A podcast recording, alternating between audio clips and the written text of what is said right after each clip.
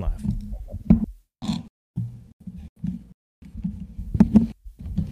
All right. We are live. Welcome in, everyone. And uh, welcome to a very special episode of the PokeTower podcast. I'm joined by uh, Omar from Strictly Sealed today. Possibly, I, I actually I can say with confidence, probably my favorite Yu-Gi-Oh dude uh, on YouTube. uh, favorite Yu-Gi-Oh collector, hands down. So thank you guys for tuning in. Alpha, CT, Chris, Josh, thanks for being early, and Omar, thanks for joining me today. I'm I'm very happy to have you on. I don't have a lot of people on this podcast, but like you're the type of person I want here. So thank you for being here. I appreciate you, fam. Thank you. Yeah. Um, so we got a lot, a lot to talk about. Um, this, I'm going to try and drive this like a normal combo. I don't want it to be too line for line, but um, the first thing I got to talk about is this podcast. I thought wasn't going to happen for a second uh, because I think we had we had made contact. I think late April, Mm-hmm. and then you were like stupid busy. You were doing like live streams or you were uploading a video every day. And I sent you an email. Um, Yeah. and like I was like, oh, cool, we're good. And then you're like, oh, and I'm going on vacation till the 14th. And I was like, okay, we're still good. Yeah. And then like all the way up to this week, I was like, dude, where's this guy at? And then I see that you you were doing PSA, you were doing uh Frank and Son's, which is a great spot. Um, and I was like, damn, this dude is crazy busy.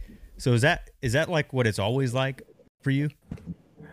Uh, actually, no. Like usually, I'm more of a at-home type of guy. Like most of my business runs from home. It's just uh, I'm I'm trying to take YouTube a little bit more uh serious, if that makes sense. Like, I'm trying to make it more of where where I don't know. I'm trying to bring a lot more collectors together and stuff like that with YouTube, and I figured I should start investing in it and uh, with that past two weeks, I decided to just, uh, you know, go off and, and get a bunch of recordings, get get a lot of content recorded, so that I would have stuff that is not just me in front of the camera talking. Right? It's, it's going to be more interactive, brings more people uh, to featured on the channel. It features a lot more, uh, more a lot more like um, brands and stuff like that. Yeah, it, I don't know. I, I figured that that's kind of the way to go about it because, again, I think people will get tired of just me saying like my opinion on whatever product is coming out or,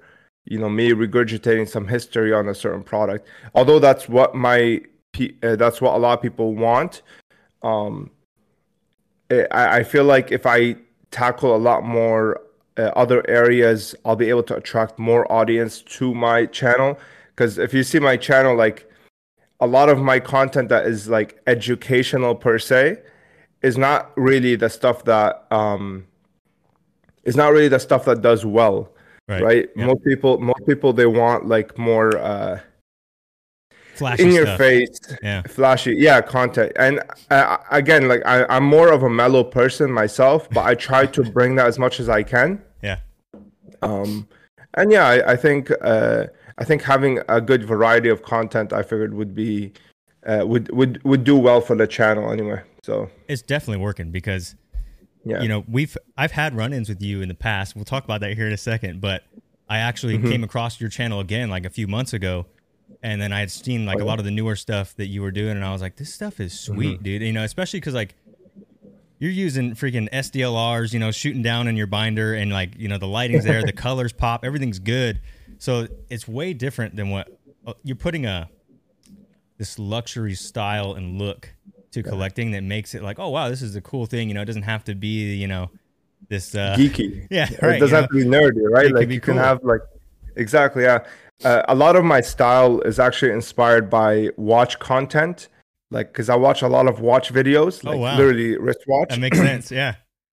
so I, I was looking at it and, and I was seeing like how they like zoom in, in a lot on like the you know the dials and Ah. Yeah. Yeah. the hands of the watch, right? And I was like, this is very similar to like Yu-Gi-Oh cards, right? yeah. Because you have to zoom in quite a bit, It's small items, right? So I was like, like I, I should I should do something like this so that it's not anybody who sees Yu-Gi-Oh cards, it's like just uh, a bunch of geeks, right? Like Yeah, uh, right, right, I don't know. I, I figured I'll bring a little bit more of a style and more artistic take to the the Yu-Gi-Oh content creation Cause as I mean, I'm sure you know, like most Yu-Gi-Oh content is pretty much just uh you know slapstick gameplay or Right. or or Okay. meta or stuff like 99% of the content is like that or it's pack openings right so Yep. i figured this is a way to you know bring more of a higher caliber investor higher caliber um, participant into the hobby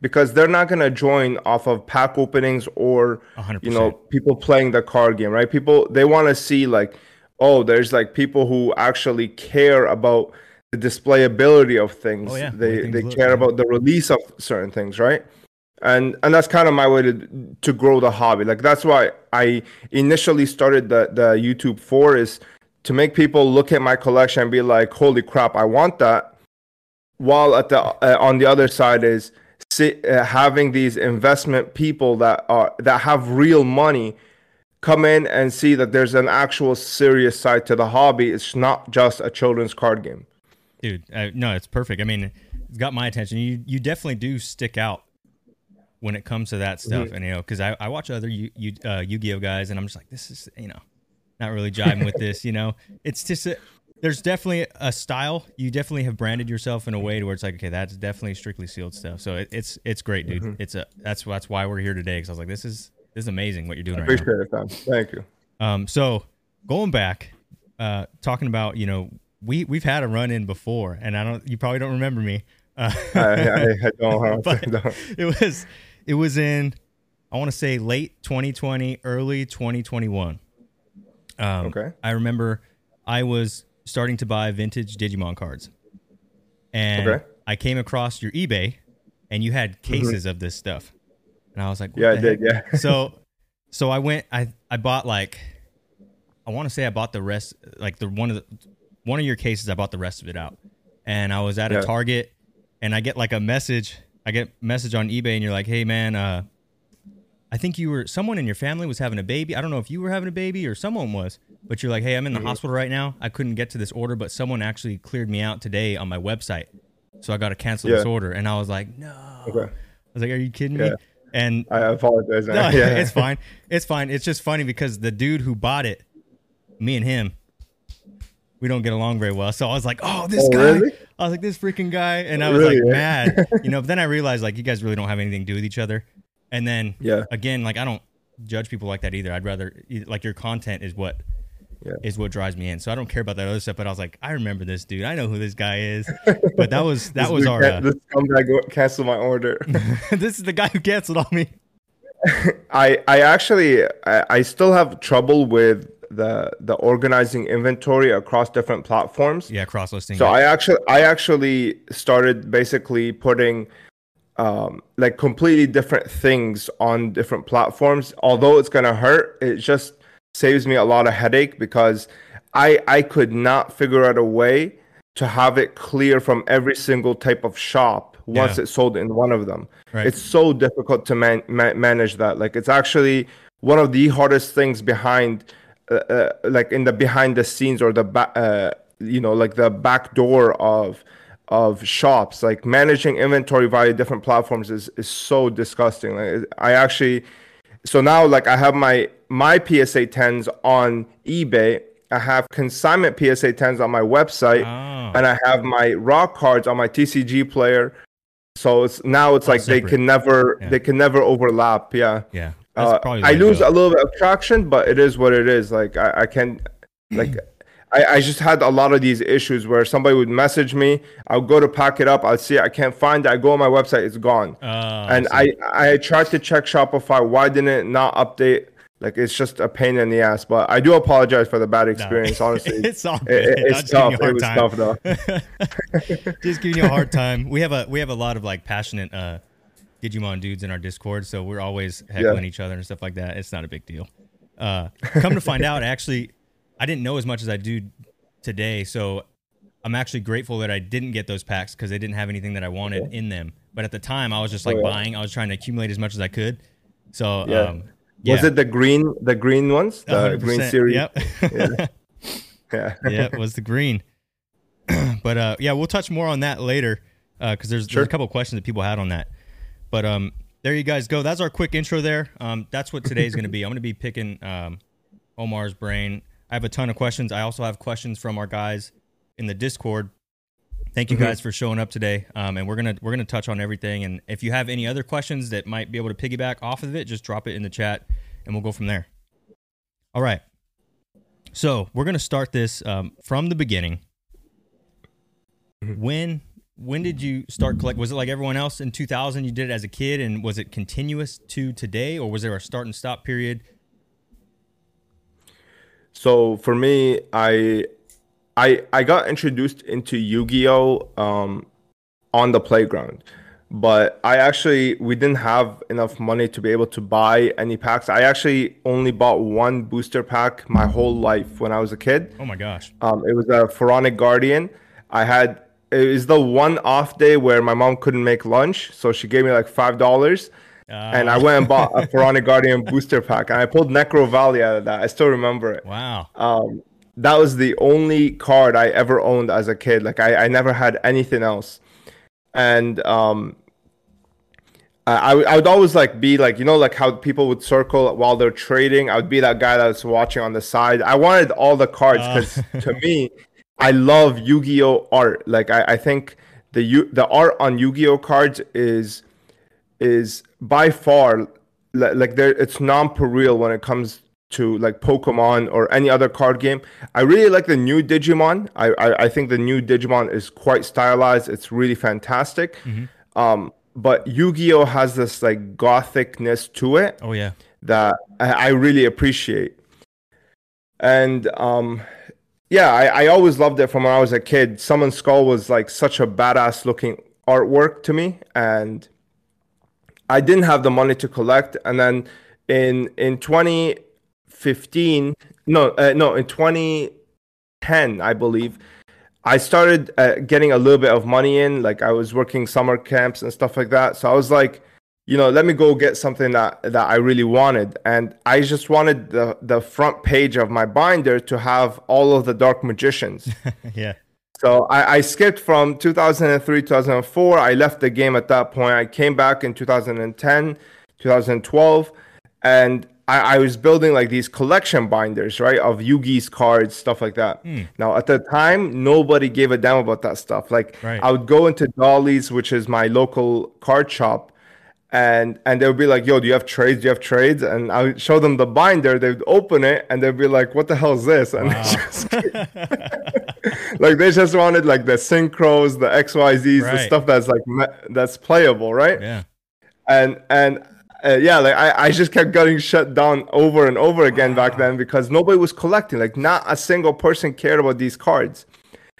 Uh, so I ended up just being uh, just closeting away the the the binder, and I actually ended up losing it. Like I lost it. I had first edition DMG, first edition Dark Magician, Oh, like man. all of these things. But yeah, I lost all of it, and I and then I went on to actually collecting something else, which is the statues here. Okay. I was actually a, a big statue collector, and um, at the time, like my my situation wasn't going very well because I wasn't doing very well at school, and I was accumulating so much debt while doing that. Mm. So I decided to. I had three hundred dollars.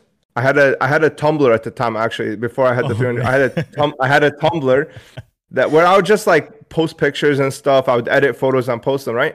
And in on Tumblr, like the highest level uh, followers is like was at the time like 500k, and I had like 120k. Whoa. So like you can see like just I I was able to build up quite a big Tumblr blog.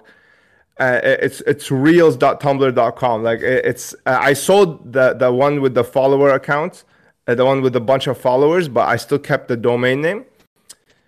And uh, I ended up selling that for like 500 bucks at the time. Oh my And I put that into a statue. And I started flipping statues.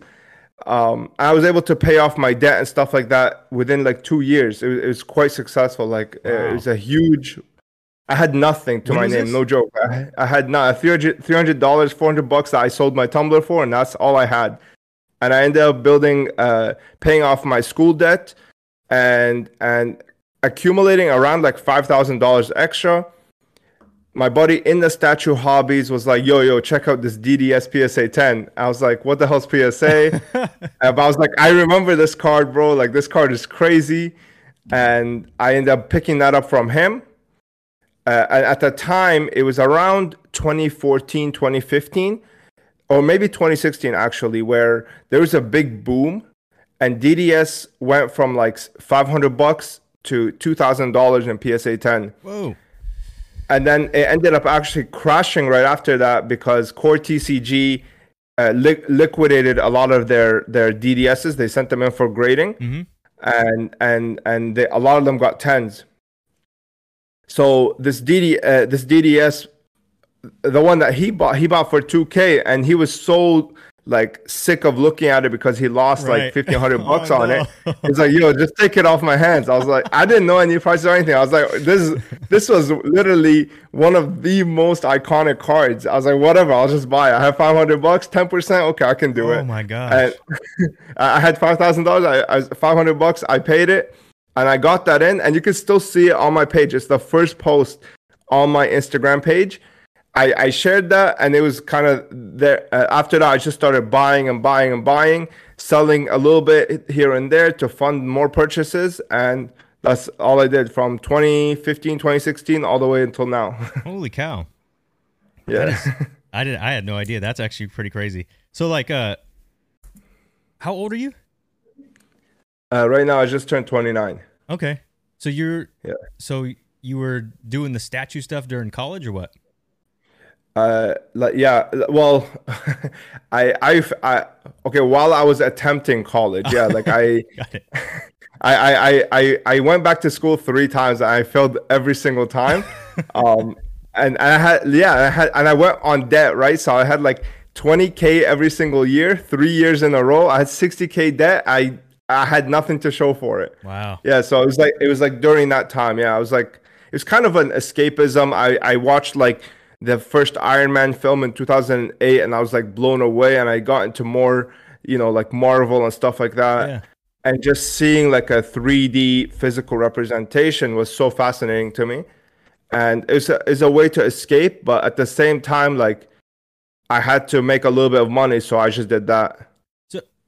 How how do you even find out about statues? Like, how, what got you into that? You just were into Marvel, Bro, and all of a sudden you just came across it the day the day that I was getting kicked out of school, like I was packing my bags to go, no joke. I walked by this comic book shop uh, and I was like, all right, let me check out what they have. Maybe I can grab a book for five bucks or something. No I way. walked in and they had this massive statue that like this is like 25 inches, bro. Right. I was like, I was like, holy crap, what is this? Wow. and I was like, how much is this? They were like, they're like, oh, it's 400 bucks. I was $400 for literally a, a figure, right? Yeah. That's, that's mad. And I, that, I, I packed my bags, went home like a couple months later. I could not get that statue off of my mind.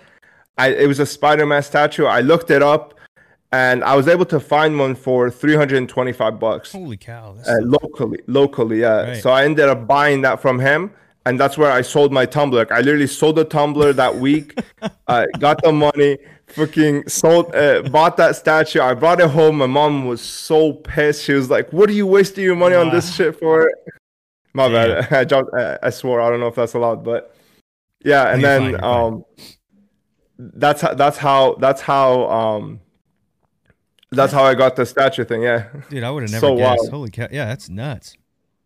Okay, so as a kid, you don't have any Yu-Gi-Oh. You're just kind of watching from the sidelines.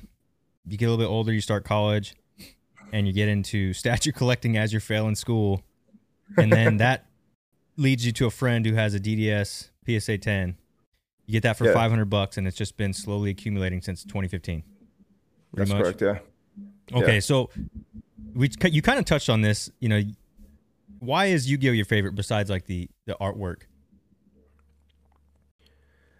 Um, it was the only card game that I. It was the only card game where I was truly fascinated by.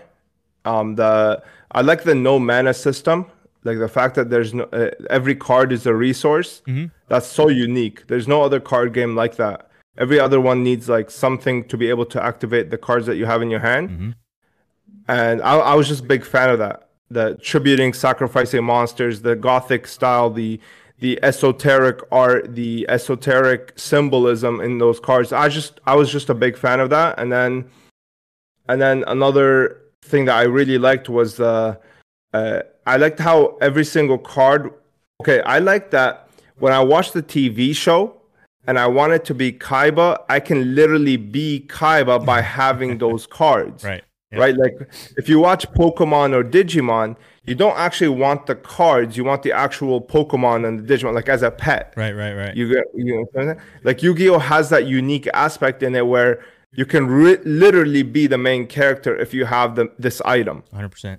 So, so that's kind of what really drew me into Yu-Gi-Oh. I was big into Pokemon, but I was more of a video game. I was not really into the card game itself. I thought I, I don't know, it's just the yellow border, stuff like that.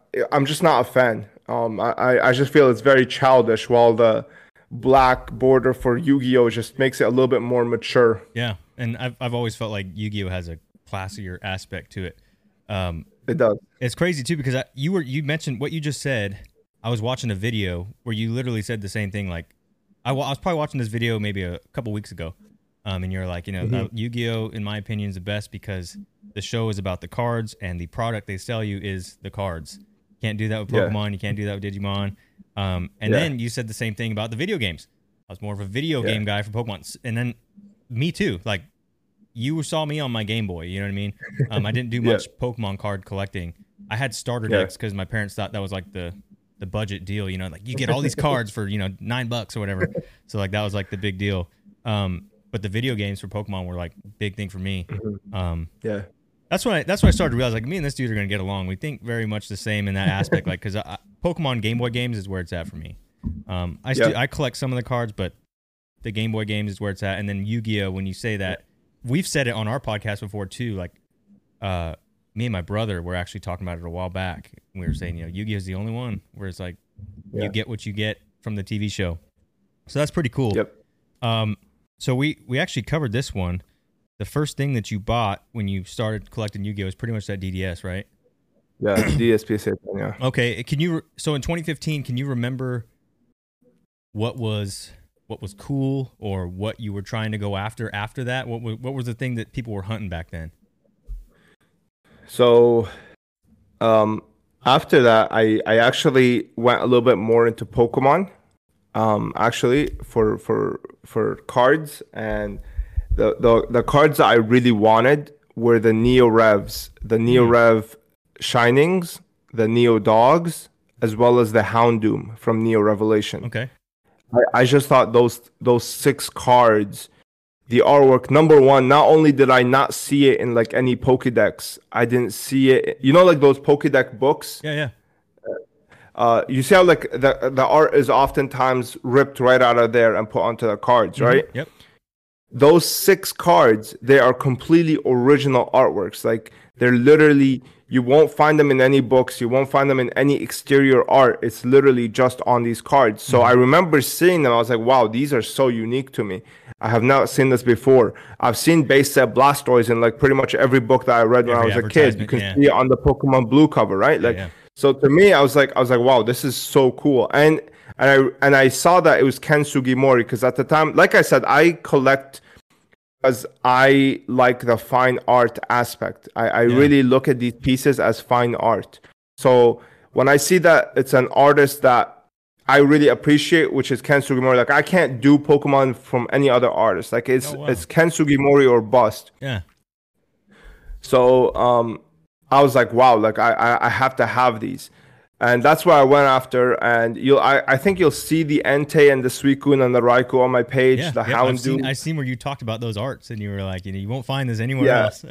oh yeah, so you, you actually like yeah. you watch my stuff quite a bit, eh? like, yeah. So um, uh, yeah, I, I I just really like those artworks, and I went after those, and then I ended up picking up a Dark Magician Girl after that, and it was just basically check off every single card from my childhood, plus any artwork that I really liked. And at the time, prices were quite cheap. I think I picked up like like Entei from Neo Rev First Edition for like 500 bucks PSA 10.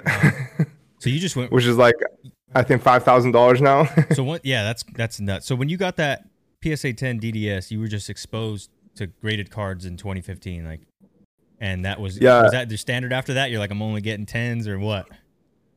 So I got I got the P- PSA 10 DDS, and then what happened was, I I bought a box, a Pharaoh Servant booster box. A- At the time, I was actually called Vintage Yu-Gi-Oh. Okay, it was Vintage underscore Yu-Gi-Oh, and I I got the box in, and I ended up opening it up, and I had not graded anything at the time yet. Uh, and I met I, me- I messaged some of the guys. I was like, "Hey man, like this has waxing on the back and stuff like that." And people were people were like, "Oh yeah, these are not gonna get tens." They ended up getting tens. They were just being like gloomers, but um, they they were saying like, "Oh, these are not gonna get tens or whatever." And I told uh, at the time I was so pissed because I was like, "Damn, I lost like three hundred bucks Yeah, here. I didn't. I can't." And I, and then I was I changed my name to Strictly Graded. Okay. And then after that, I ended up basically, uh, I don't know what happened. Something in me just, I saw a lot more cards than I saw sealed product. And to me, as you start going through these cards, you kind of uh, get desensitized to them. And I wanted a little, something new. And I ended up just buying sealed stuff. And I bought like boxes, cases of anything I can find that I thought was, oh, this doesn't pop up often. Yeah. And I ended up changing my name after that to Strictly Sealed. That was like in 2018 or 2019 or something like that. I don't remember. And after that, it just stuck. Wow. So who who was paving the way for you on this? Like how were you navigating this? Or like, hey, I need to go get this, I need to go get this or this. Like because when someone's brand new, it's almost like there's Yeah. so much out there now. They just get stuck Yeah. and they don't know what to buy. Because they're just like it's too much. It seems like you knew what you So were doing.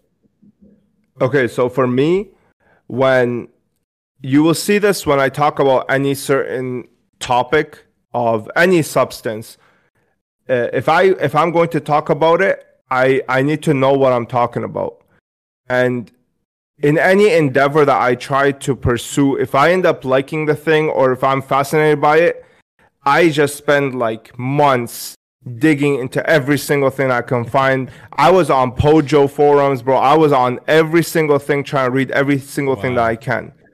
And and that's what I did with the statues. Like if you actually like there's this old sta- uh, it's called um immortalized in stone. It's this like old chat that people would have and they would invite me on. And I was like the expert in that one too because in statues like i would dive into like what factories produce what what factories paint like what etc etc because like i was just i like to go so deep into every rabbit hole that i can if i'm fascinated by it. If i don't like it forget it. You will never be able to get me into to to look at it like school for example. But if i end up enjoying something like i i i truly delve into it like i bro like any topic i just go really deep Wow. and that's kind of what I did with once I got the DDS. Like I was like looking at every single thing, every single release, um, where where they were released, like how for how long, etc. And Yeah. that's kind of uh, before I bought anything. And That's crazy. I did the same thing with statues. Like yeah, I, I- I'm just like that. Like I can tell you who sculpted each thing. I can tell you like, uh, like you know, what I mean, every, every single thing like that. I, I I'm just one of those guys who like if I go into a rabbit hole, I, I go all the way. I don't just stop. No, I, I love it. I mean, that I think that's what it takes to get you know uh, to what you're doing. Like that, that's really what Yeah. it takes. You can't half-ass anything.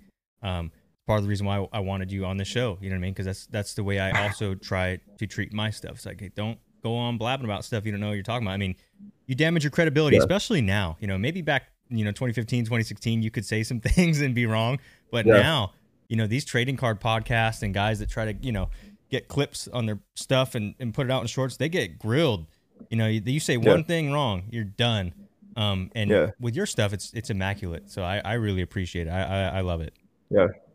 Yeah. I mean, I, I think I think like I'm I'm not one of those guys where I would say like uh cen- censors people censor people for uh for like I don't know saying like certain uh, certain things or whatever that might be incorrect. Um I'm not one of those guys. The reason is because uh, I think, in my opinion, the truth always reveals itself. The 100%. truth always reveals itself. So uh, it doesn't matter how much lies there is.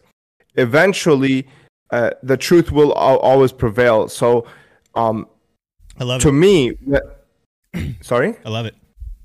Yeah, yeah. So to me, like I, I, I would rather have people have that freedom to say anything that they want and be incorrect than uh, having kind of like an authority figure that decides what is right and wrong uh, for what what to say and what not to say. And the reason is because uh, I trust the truth more than I trust the authority figure to always get it right. Because everybody is uh, we're all human right? And I, i'm sure i made mistakes. I'm sure in my videos you can still find comments where people correct me. And i'm not uh, that, that's where i say like because because people are just fascinated by the truth people are are they gravitate towards the truth it it always ends up They'll figure it out. showing Yeah. itself. It always figures itself out. Exactly. Right. You just need to give it time. There's always going to be wrinkles in the starting process. In every beginner hobby, there's going to be BS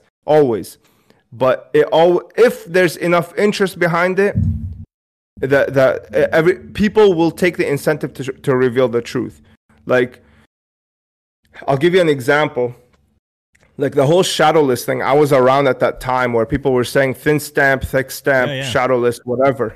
And people were were like adamant about about these things. They're, they're like they were you would see like disputes on on in the comments section of videos stuff like that. Eventually eventually because there was so much intrinsic uh interest uh, not there, there's so much like genuine interest in the in the hobby you saw people posting these openings. You saw people posting like oh like i opened this from this box i opened this from this box. And people just revealing these these things sort of streamlined and optimized itself out.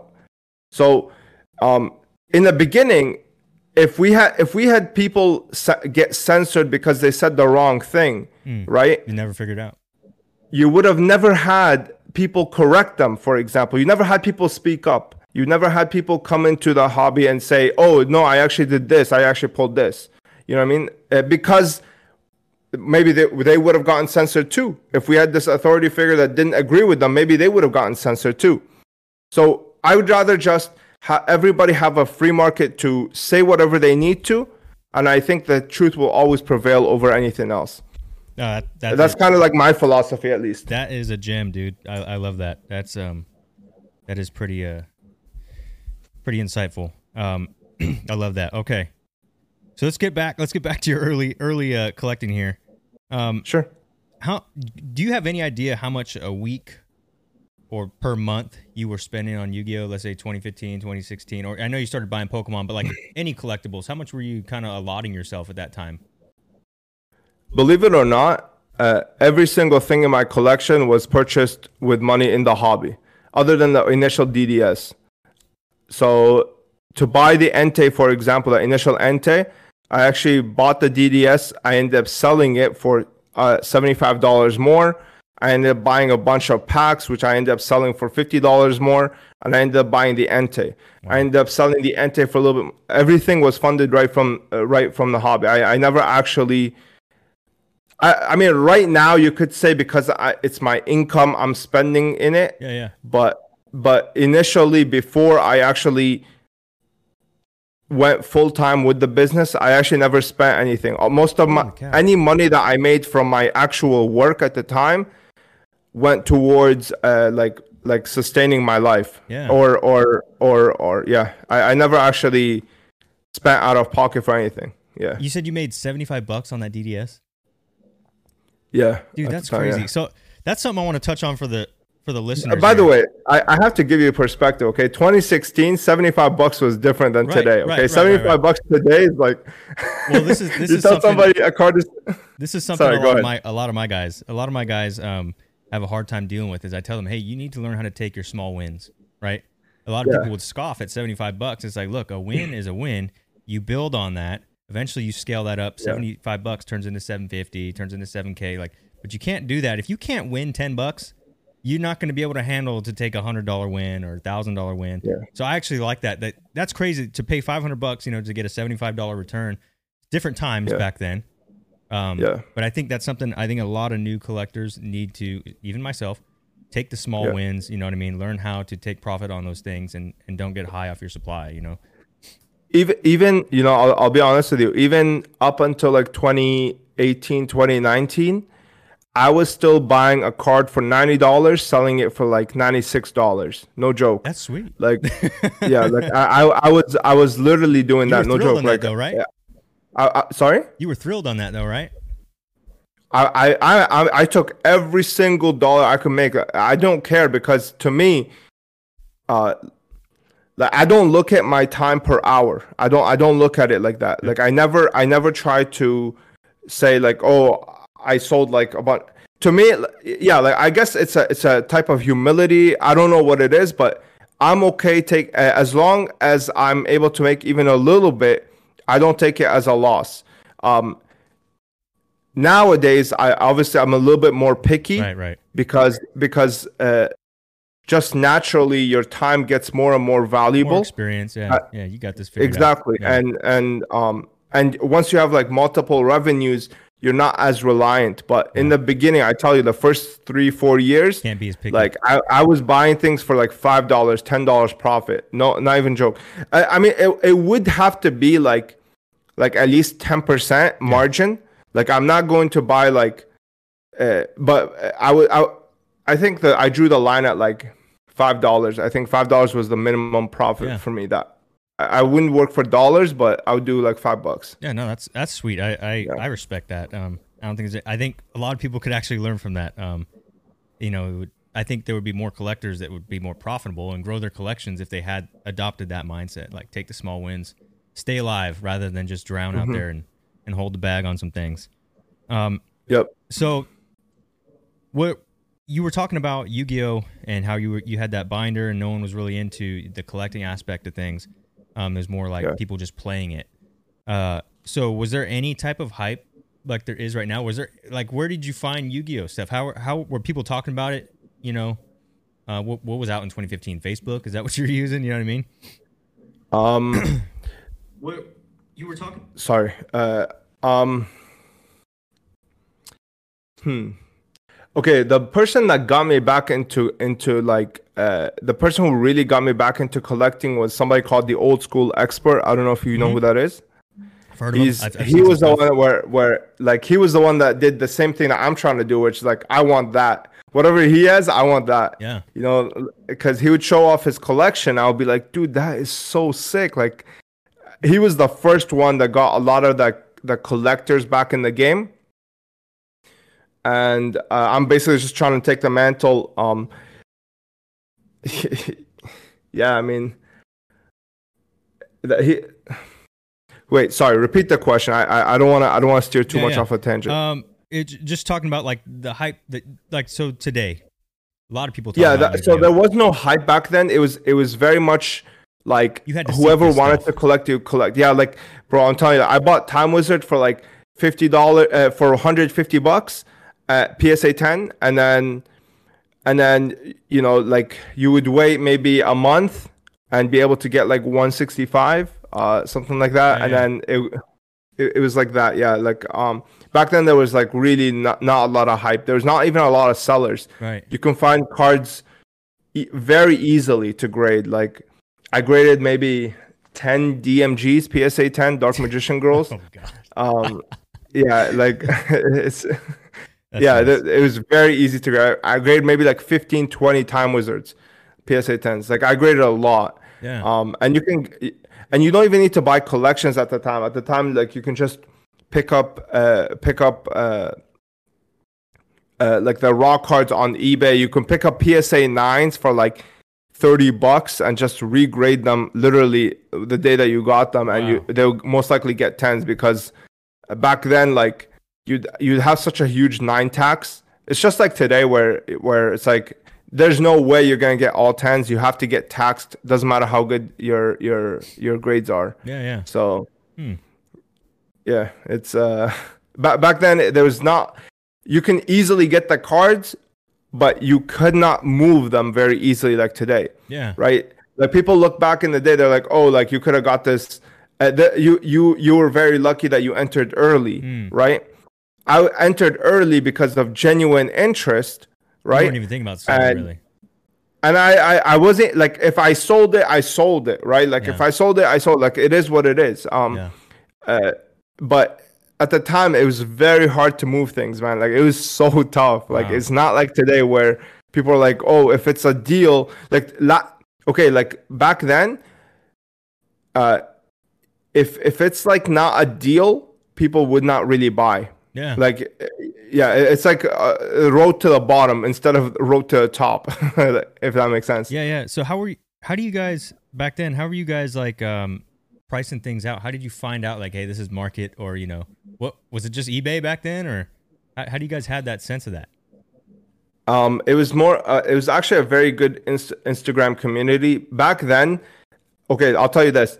Um, whenever a hobby is still in development, people cannot stand eBay.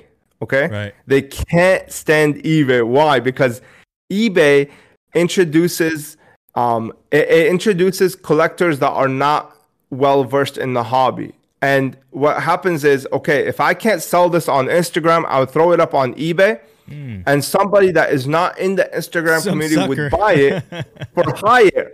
And then people in the Instagram community would get so triggered because they would be like, "No, that's not the real price." Like Ah. nobody, right? and and every single market is like this in the statue community same thing you list something that you can't sell on Yeah. on facebook you'd sell it on ebay because there's so much more audience like people can't get out of their own head where they say they think like the world around them is the only thing that exists Yeah. and and and that's basically where I kind of utilized eBay very very much. Pokemon is a little bit more streamlined, but for Yu-Gi-Oh, like Mm-hmm. Wow. you could not you could not sell on on eBay without like being called a flipper, being flamed because Right. you're raising prices, like uh, you're shilling, like it's just because again, like people are so trapped in their own minds that they can't see that there's a, wor- a whole world outside of what they know.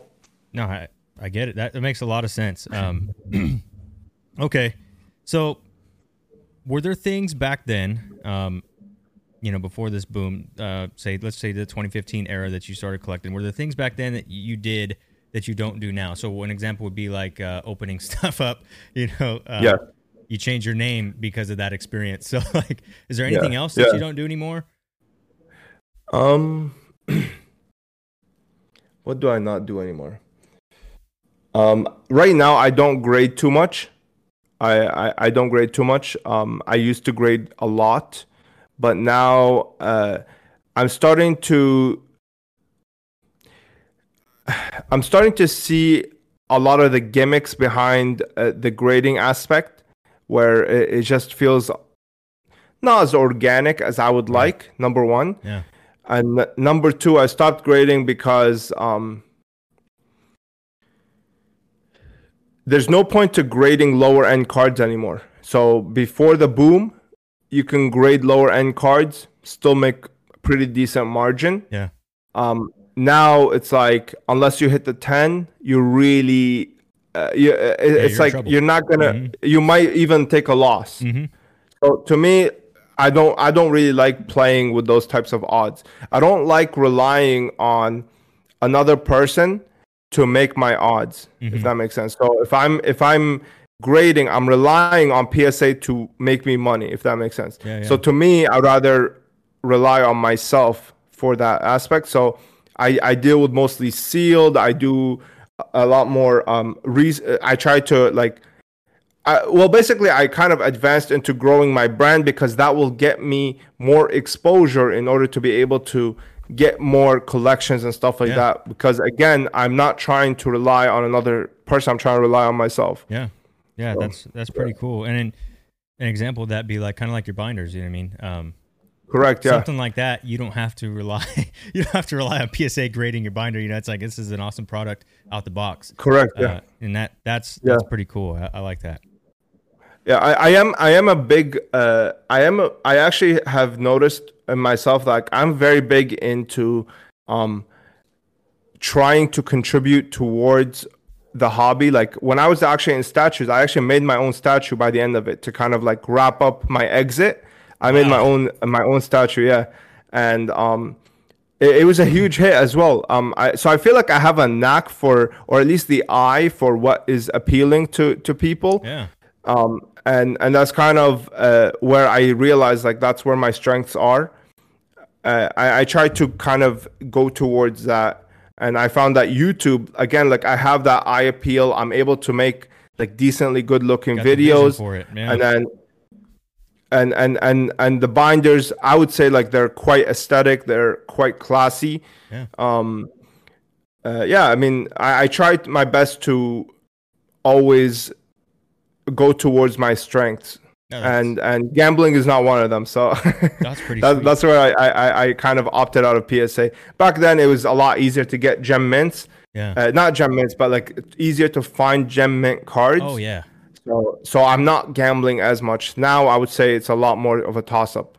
Yeah, and that's that was something um, that I was thinking about when you were me- when you were mentioning that. You know, back then you could find gem mints, you know, pretty easily, pick them out, and now today, like you go on eBay, let's say let's say you're looking for a time wizard, you're gonna have to Mm-hmm. sift through like 150 cards, and they're all Mm-hmm. gonna be inaccurate on the way that they're conditioned. They're gonna say LP and they look like they're bent in half, you know. And you're gonna go through all these different listings, and you might find one, and that one is priced as a PSA 10. You're like, oh, there we go. You know what I mean? It's, it's definitely not. It's even changed, you know, because I I started collecting um like 2018, 2019. Um, so I was a little Mhm. late, uh, but I was I was before the COVID boom. But I even noticed I even noticed like from 2020, even then, uh, 2020 to now, I can't find the things as easy as I was. Um, Yeah. and it's it's Bro, tough. look at Digimon blisters, man. You can find them all the time. Now can't find anything. Forget it. Good luck. and and you, uh, what's one thing that this boom is is I don't like about this boom is although it brought a lot of like wealth to a lot of people. Um, what I didn't like was it brought all the people that are like that have zero interest in the hobby and they just message you like, "Hey, is my card worth something?" oh yeah, Is my card worth money?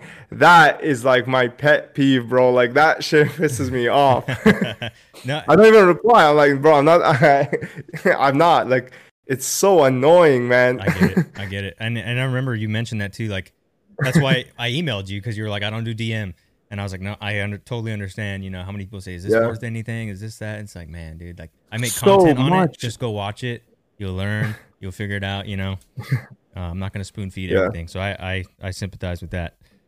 yeah. All right. So the next thing I want to talk about is you know you talked about uh what was it um old school Yu-Gi-Oh or vintage Yu-Gi-Oh? Uh, the the creator, you mean? Yeah, yeah, yeah.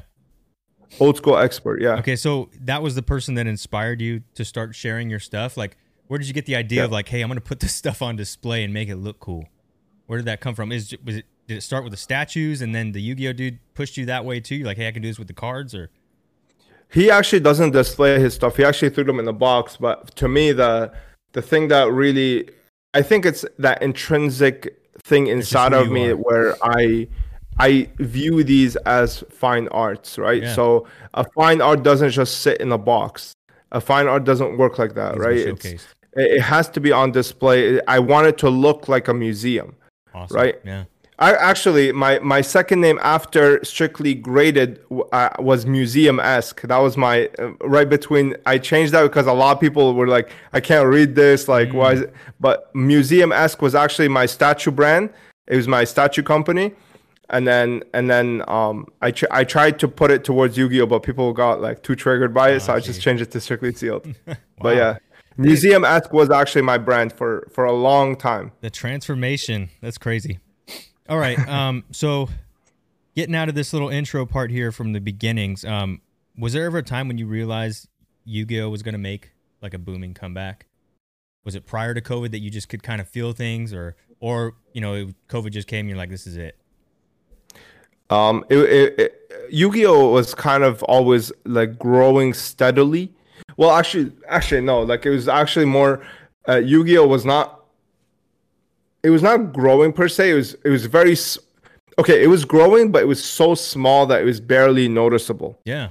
Where it's like you you would make like two maybe like at most a hundred dollars profit, like at most Yeah. For any card that you're you're you're selling. Um, I never actually thought that it would. To be honest with you, um, when when COVID first happened, that Mar- that March crash, I don't know if you've seen like the stock market or any of those. When on that on March nineteenth or eleventh, um, it crashed very hard, and at that point, I actually that week I ended up selling a lot of my stuff because You thought everything. I did I did not expect the government to print the way that it did. Like I, I never thought in my wildest dreams that they would do something like this. So I, I I was like, wow, like this is this is the crash. Like is it, this yeah. is it because I I knew that we were like with QE and the 2008 crash like we had not seen Yep. we had yeah we have not seen a crash in in mm-hmm. literally a, a decade. Yeah. No, is that a decade is 10 years, yeah? close to it. Yeah. Yeah, in, in a decade, right? I was I was like, what what the hell's going on? So I was like, this is it. And then and then they turn on the money printers, and and everything just Everyone became shot to the moon. It's, it's like a huge wealth transfer, right? So, um, that. that- yeah, I mean, after that, it was it was kind of wow. That's kind of like what pushed me from this level to like this level, where it's like, but like buy whatever you want here. Here, like you're making a hundred dollars a card. Yeah. So it, it it was definitely it, it does help that I had a lot of assets sitting because I enjoyed it, but it was like a massive, massive wealth transfer that I don't think anybody expected. Yeah. So no, I did not. I didn't. I had no idea. I actually thought it was gonna go down Wow. because I thought it was like it was like wild that we had just consistent growth on on these things. We had literally never seen any any crash or anything like that. Wow. Okay. Yeah. So now we're gonna start talking. I'm gonna ask some questions about um, the business stuff. Sure. And it seems like it seems like you had a pretty business mindset s- since the statues started. But when did you realize you wanted to start branding and making this hobby a business? When did that actually, you know, you, you realize this this can be done? It's possible. It's be, you know I can get beyond the five dollar profits every here and there. I can do this all the time. Um, I, I really started taking it as a business uh, where it's basically became my main income in mid 20, 2020, like where it, uh, it really, um, well, I, I was able to live off of it before, Right. but it was uh, it was not co- like as comfortable as I wanted. Um, but in, in mid 2020, that's kind of when I was like, I, I kind of got forced out of my job, and after that, I was like, okay, well, this is all I have left. So I just, uh, so I just like kind of went full on in it. I started. I was like, how could I monetize this? Uh, do I have any ideas that I, I I- I had the binder in my mind back Yeah. then? Um, I had, uh, but initially I actually made booster box protectors. I don't know if you know remember that, yeah. seen those on my Mhm. eBay, but yeah, I, I I made those initially because I needed to monetize myself a little bit, and then uh, I had the idea in my mind for the for the for the binder because I was not happy with anything I was seeing, Yeah. but I just had no way of being able to manufacture and market it. Mm. So I was like, okay, what can I do? I I basically made a video with my wife. I told her like uh, where I made the room tour video. Yeah, yeah. And I told my wife I was like, this is gonna put us on the map, so we got to make sure it's like perfect. Like we shot that like ten times. Oh my god! I told her like this this video is gonna pop off. Like make sure make sure like every everything is perfect and stuff like that. And uh, I I ended up shooting that, and that kind of made my channel like blow up a little bit. It's like it, it got me past the 1k mark, right? It got me like all the way to 3k. And and after that I started putting out more videos and I started earning some money from that.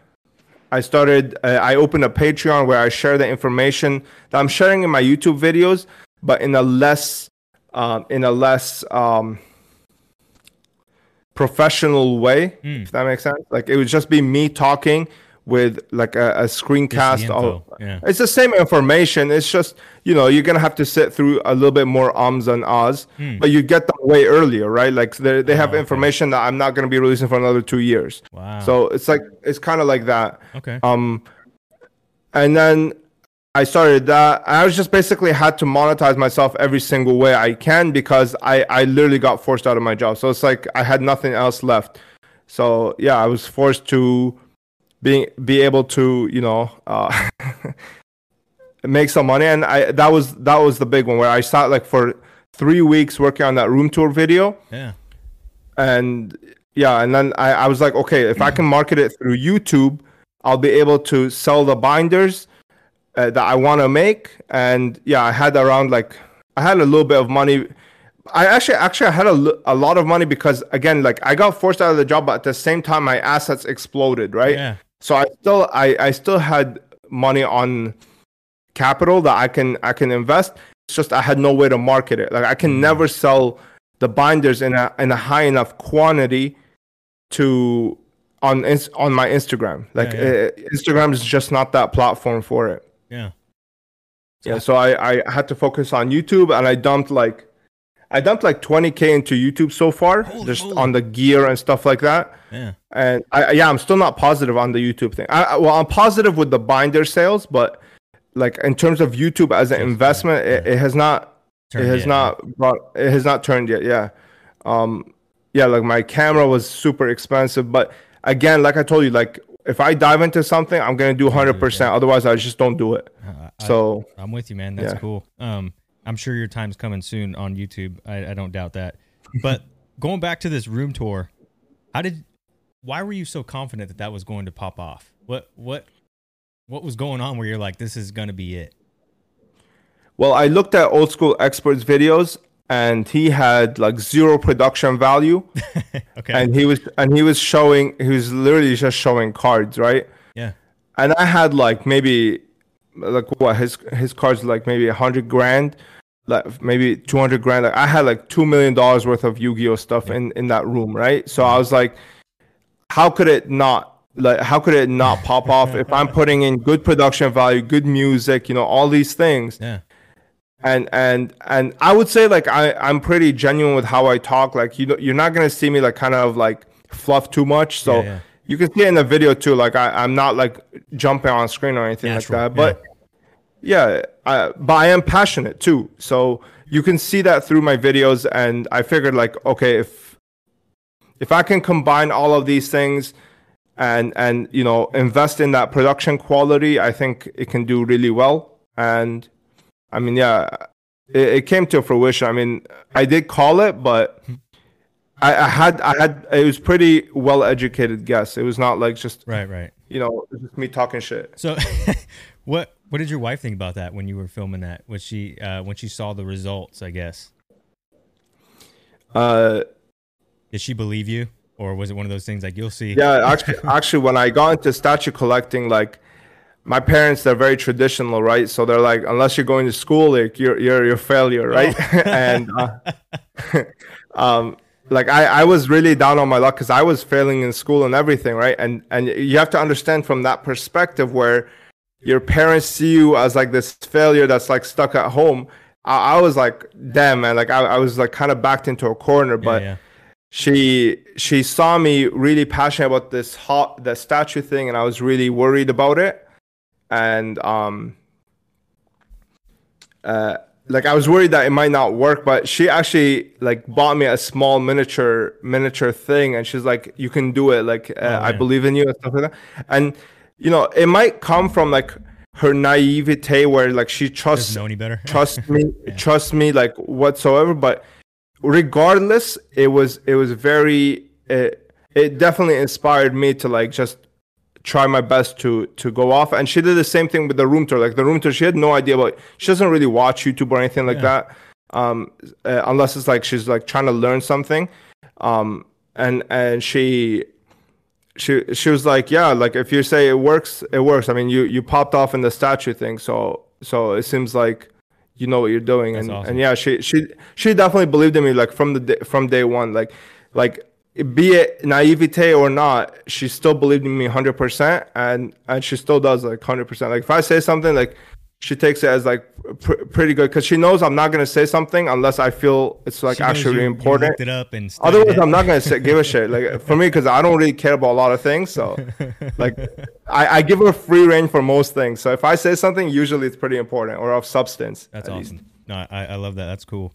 Um, it's funny because, uh, like I said, I don't I don't talk to tubers or collectors that are you know on a different level than myself often.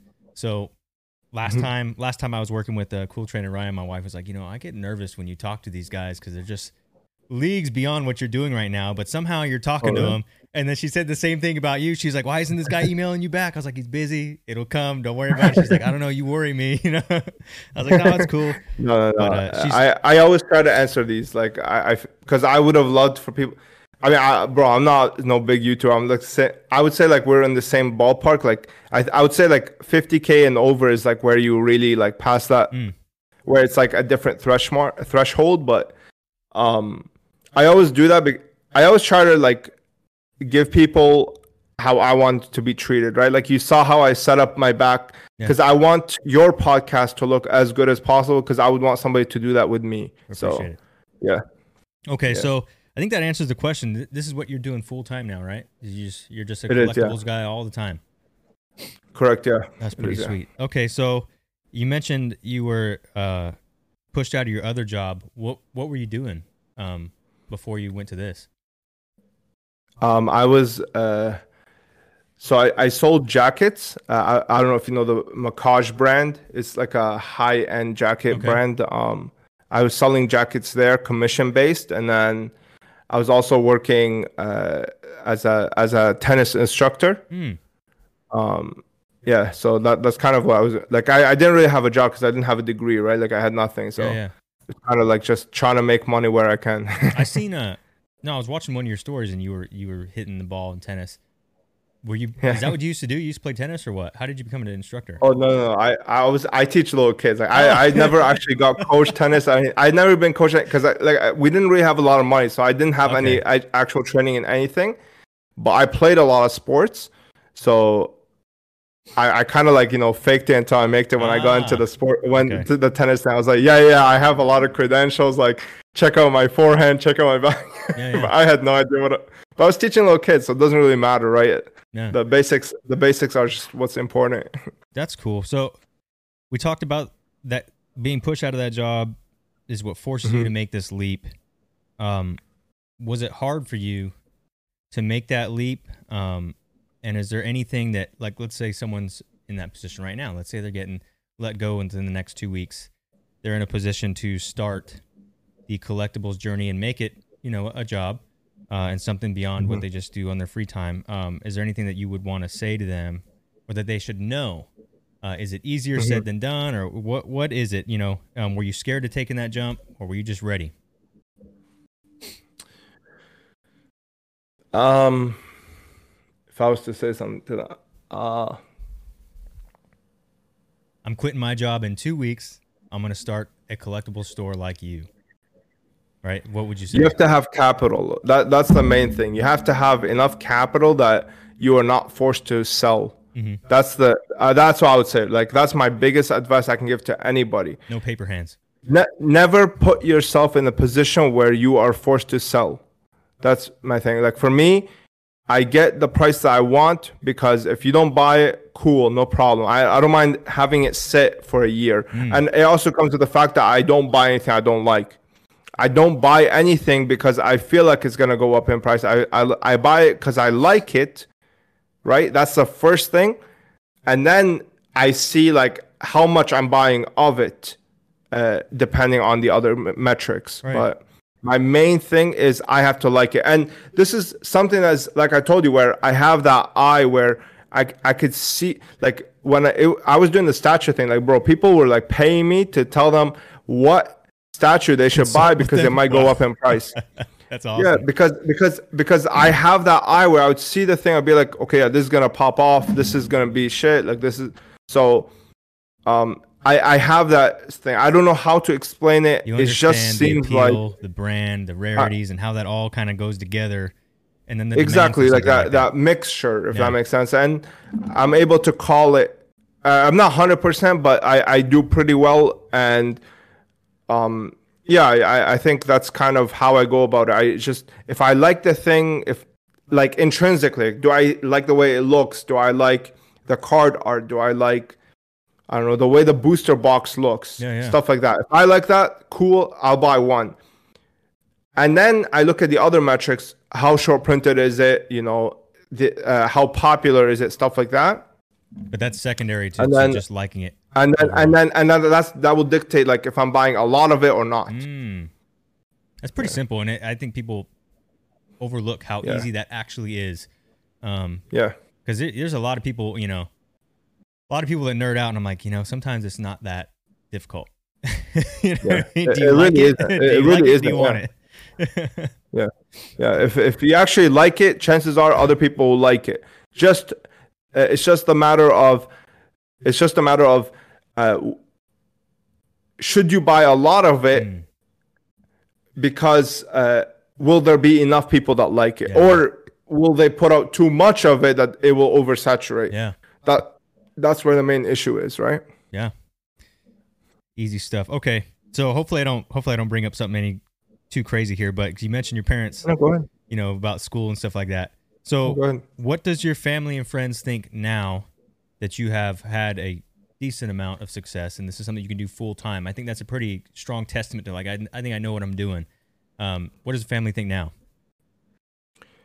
Um. Okay. Well, my sisters and and stuff they they really look up to me, so they kind of uh they like uh, they're they're very happy with what I do. My parents, um, like I think I think my parents just wanted the degree to kind of like br- brag to like them. other parents, like Right. oh yeah, my son's an engineer, my son is a doctor, whatever, right? yeah. But I I don't think that they actually care too much as long as I'm able to make a steady living and I'm not doing like immoral shit, right? Yeah, so yeah. um that, that's kind of like their key and I think I think that they're quite they're quite proud of me. I mean, when I did when I did the binders, it sort of solidified me into something that is like an actual businessman. I'm not just like a flipper per se, right? Like yeah. uh, because because the binder is like my own creation, right? I'm, I'm creating something from scratch, and I'm not limited to just vintage right. right? Like with with Yu-Gi-Oh, right? Like vintage runs out eventually. Like at some point it's gonna run out. So at that point, am I not gonna have a job? And that's where my parents kind of Yeah, worry. go twenty something right? years. Correct, yeah. But in the but with the binder, it's again my own creation. So they're like, wow, like this guy made it from scratch. Like he literally envisioned something in his brain and he brought it to real life. Yeah. Can't deny that anymore, right? Like you can't say like this guy is just faking it. Yeah. and and that, that after I after they saw the binder, after they saw like a massive truck drop off a pallet of of stuff, they're like, oh, okay, like this guy's he's he like he's serious, That's right? awesome. And it might be because again, like they, uh, Um, you know, I don't know. I'm Middle Eastern. My Middle Eastern parents, like they're the type where they don't compliment you what Right, they never say it whatsoever. No matter- no matter what you do, like it doesn't matter because they got to keep you humble, right? So, so, so it might be that, but I get that. yeah, yeah, I, I'm pretty sure they're proud of me. So, That's sweet. That's really Yeah. cool. All right.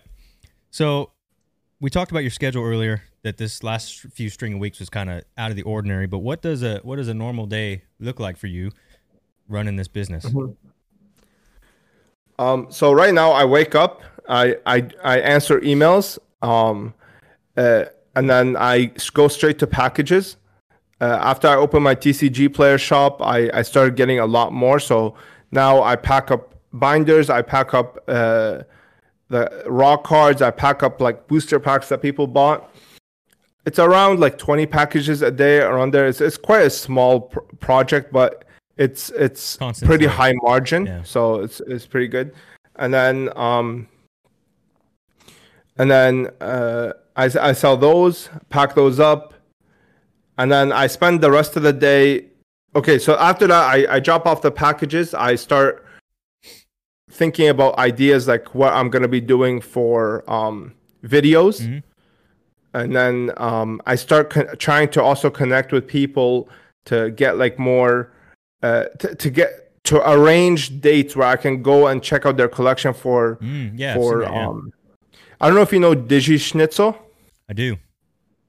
He's uh like I'm gonna be doing his collection soon. So I like just yesterday I was talking to him like after I drop packages. I was like, hey, like let's arrange a time where I can come and shoot your collection, Mhm. Um, and stuff like that. And then uh, after that, I just uh, either shoot videos. I try to shoot like three videos a day. Not three videos. I try to shoot like if I have three videos, I try to do them all at once so that I don't have to like set up everything Yeah. Over Good and over Yeah, again? yeah. Um, and then after that, I'm I'm talking. Uh, yeah, I mean after that, I just uh, I oh I do a lot more listings like on TCG Play. I list a lot more cards. I sit there and just list. Yeah. Yeah. Uh, I try to organize some inventory, keep track of some accounting and stuff like that, and then and I, I usually have some sports at nighttime, so I play sports, and then at night I I basically have to talk to China because that's when they wake up, Oh wow. and then yeah, that's basically my day, and I go to sleep. So- it's pretty much all work until I play sports. Yeah. So what are we talking like 10, 12 hour days or what? Pr- Pretty much, yeah. But, like I would say, like my wife thinks I work 24 hours a day, but Yeah. yeah. That's kind of how. Like it is. sometimes I wake up. Sometimes I wake up like in the middle of the night because I get a ping from China and I Yeah. have to reply to them. do something. Okay. Yeah. Yeah. So And I would say like 10, 12 hours minimum.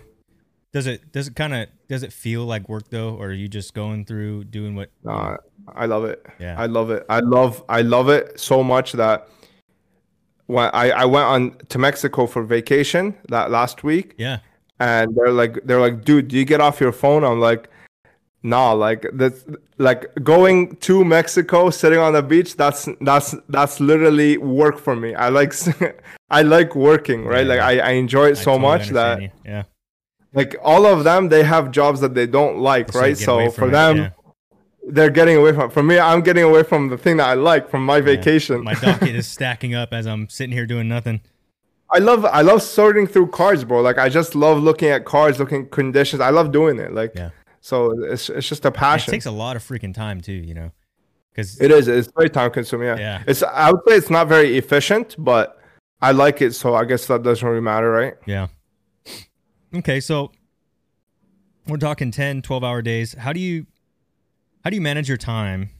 You know, for someone that Mm-hmm. wants to be self employed, how do you manage your time to where your family and your quality time isn't lost in that? You're not just a workaholic. How do you get your family on board with that as well? I do have a problem with that. Uh, I'm not gonna deny. Like I, I do have a problem where I feel like sometimes I neglect my my parents, my sisters. Like I don't drive them where I should, where I could have been driving them. Mm-hmm. I I don't spend time with my wife where I could be spending time with her. Like I I, I don't deny that. Um, the the thing about my wife though, she's like she's very malleable. So she was actually able to integrate herself into my business, where she's actually able to spend time with me through my business, if that Right, makes sense. right. So, like. I, I bring her on all my trips because she's now recording, right? So on the days that we're not recording, she's able to spend time with me, Yeah. right? But now, like, she goes on every vacation with me because of that, That's sweet. right? Um, things like she knows how she does like all, most of my TCGplayer stuff. She does um, like packages as well. Like she would all so she worked herself into my life so well that it's like I see her all the time anyway now because Right. she's working with me all the time. Yeah. Um, I do wish though I we did have like non-work time a little bit more often. That is a problem, and I'm working on that. But it's probably Um, hard and for you my to family. allocate that Sorry? time though. It's probably hard for you to allocate that time because you love doing what you're doing. Yeah, I, I do. Yeah, like it's a it's like even when I when I do try to take some time off, You're not present. like I'm sitting there thinking about it. Right, I'm zoned out. Like oh, you know, I get it. I'm missing some deals right now. I'm I I, could it. be checking eBay or whatever. My wife has said the same thing. Sometimes she'll look at me. and She's like, "You're not even here right now," and I'm just like, yeah, "I'm like, hold on, I Yeah, I'm all- something. crunching some numbers." Okay. Yeah, it is. Yeah, it's honestly like that. It's It's, not- tough, man. Like, uh, I, I, I, but maybe I don't know. Like something in me is telling me like, maybe I'm, do- maybe I'm coping. I don't know, but I, I'm saying maybe like it's because I want to, I want to stabilize myself enough where I can kind of pull away. Yeah. right? get like right now, I do the binders, I do the packaging, I do all. The, so eventually, what I would like to it, to do is like grow the business so much that I'm able to kind of step away, Delegate have things, it yeah. self automate, right? Mm-hmm. Self work by itself. Um, at least that's the goal. Maybe I'm coping, like I said, Oh, like no, no, I- that's that's what goes on in yeah. my head too. Um, uh, I Yeah. always think I'm like, you know, I know I'm sacrificing time, family, friends, my kids, and stuff, but it's necessary now. You know, there will come a time Yeah. where that changes, right? But right now, I have to be present because this thing's in its infancy. You know what I mean? And it can't be here if I let it. It'll die on its own if I don't take care of it. So I totally get exactly. And and your and your kids right now, like they seem young, like in your pictures. So like. Oh yeah, although it is very important and uh, the, the the time is very important to be spent with them they're not going to remember it as much as like later on Oh, yeah. where you know you're because you're established you can spend more time like when they're 10 Yeah. 15 years old right Yeah, like when- at when that point they're going to really yeah. start registering their memories right so it's like if you have that time then it, it, it, would make a little bit more sense at least that's how i see it again maybe it's coping but Who know, we Yeah. won't find out until we get there. But um, no, I, I agree. That's kind of where I'm I'm at with my stuff too. Um, so now this is this is another thing regarding the business. Like uh, you mentioned it was you know a small accumulation of things. Was there ever a time where you actually took some capital and said, I'm going to start buying big chunks of the market uh, because this is going to be my job now? Like uh, for example, I think you said you, you know you have like 400 plus of various legacy packs, right? MRD, Yeah. LOB, Yeah. like was that a thought like hey i'm going to dump some capital into this and this is going to be one of my cash cows or how does that work Uh, yeah, I mean, I dump capital all the time now, but that's because I have capital. But like, okay, like, uh, but it all came from the business. So uh, that that 400 pack lot, it was actually a storage place. I ended up buying it for around like 40k.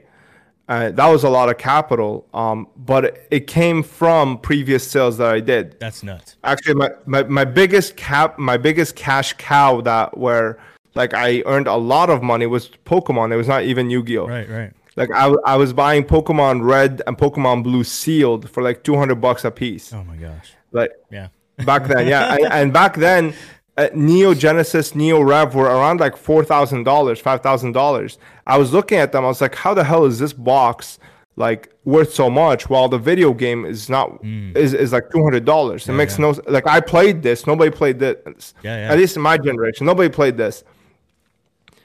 So i was like all right let me just scoop them up. I, I dumped like maybe $5000 in there and that turned into like like well over six digits wow. yeah, Yeah. um so that's there was no loans no like none of that it was just i was selling these cards and statues and it, it came into it turned into this nice little nest egg and then i just dumped that back in I have PTSD with the loans thing, man. Like I, I, I, I will not touch a loan ever again. Yeah, like even my property, I bought cash. Like I, I, Oh I won't touch. Yeah, I won't touch loans. Yeah. Yeah. I have not touched a bank. Literally, the only reason I even have a bank account is just so that my PayPal can pay it, uh, so I can transfer money from my PayPal to the Mm. bank. But otherwise, they don't see my money. They don't. T- they don't see anything. yeah yeah Like, yeah. okay um so moving on let's see what was the largest yu-gi-oh sale you made i think i might know but maybe i don't Uh, the largest sale. I mean, you can take a guess. Go ahead. I, well, I was watching a video, and I think you said you had sold two LOB booster boxes at fifty a pop. Yeah.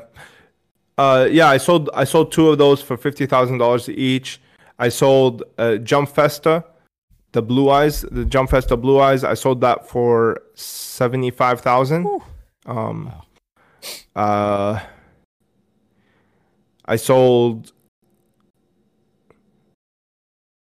Yeah, that those those would probably be my biggest sales. I sold a bunch of fifty thousand dollar deals though. Yeah, Like it was like Couple- a, a lot of those, but Wow. nothing really over that.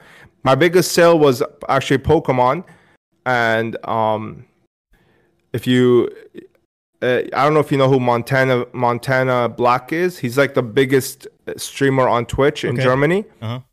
Multi multi millionaire. He bought out like a bunch of my Pokemon games, and he wired me like two hundred grand. That was the biggest. Yeah, that was the biggest deal. Yeah. How how is that? How's that? You know that cash coming in. How does that? Were you like jumping around, excited? Were you telling your wife like, "Look we just did," or is it just like, I, I, I, day at the- yeah, yeah. I was, I was like, holy crap! Like that was like kind of where I was like, holy crap! I have like two hundred thousand dollars in my bank account. That's Wow. wild. Like that, That was is like where I was like, holy shit! Like that's crazy. That's awesome, man. And I didn't pay anything for them. I paid like two thousand dollars for them. So Wow. that was like the biggest like growth thing I've ever seen. Yeah. That's crazy. That's nuts, man. Okay, this is perfect. Perfect segue because we got a question here about video games. When did Yeah.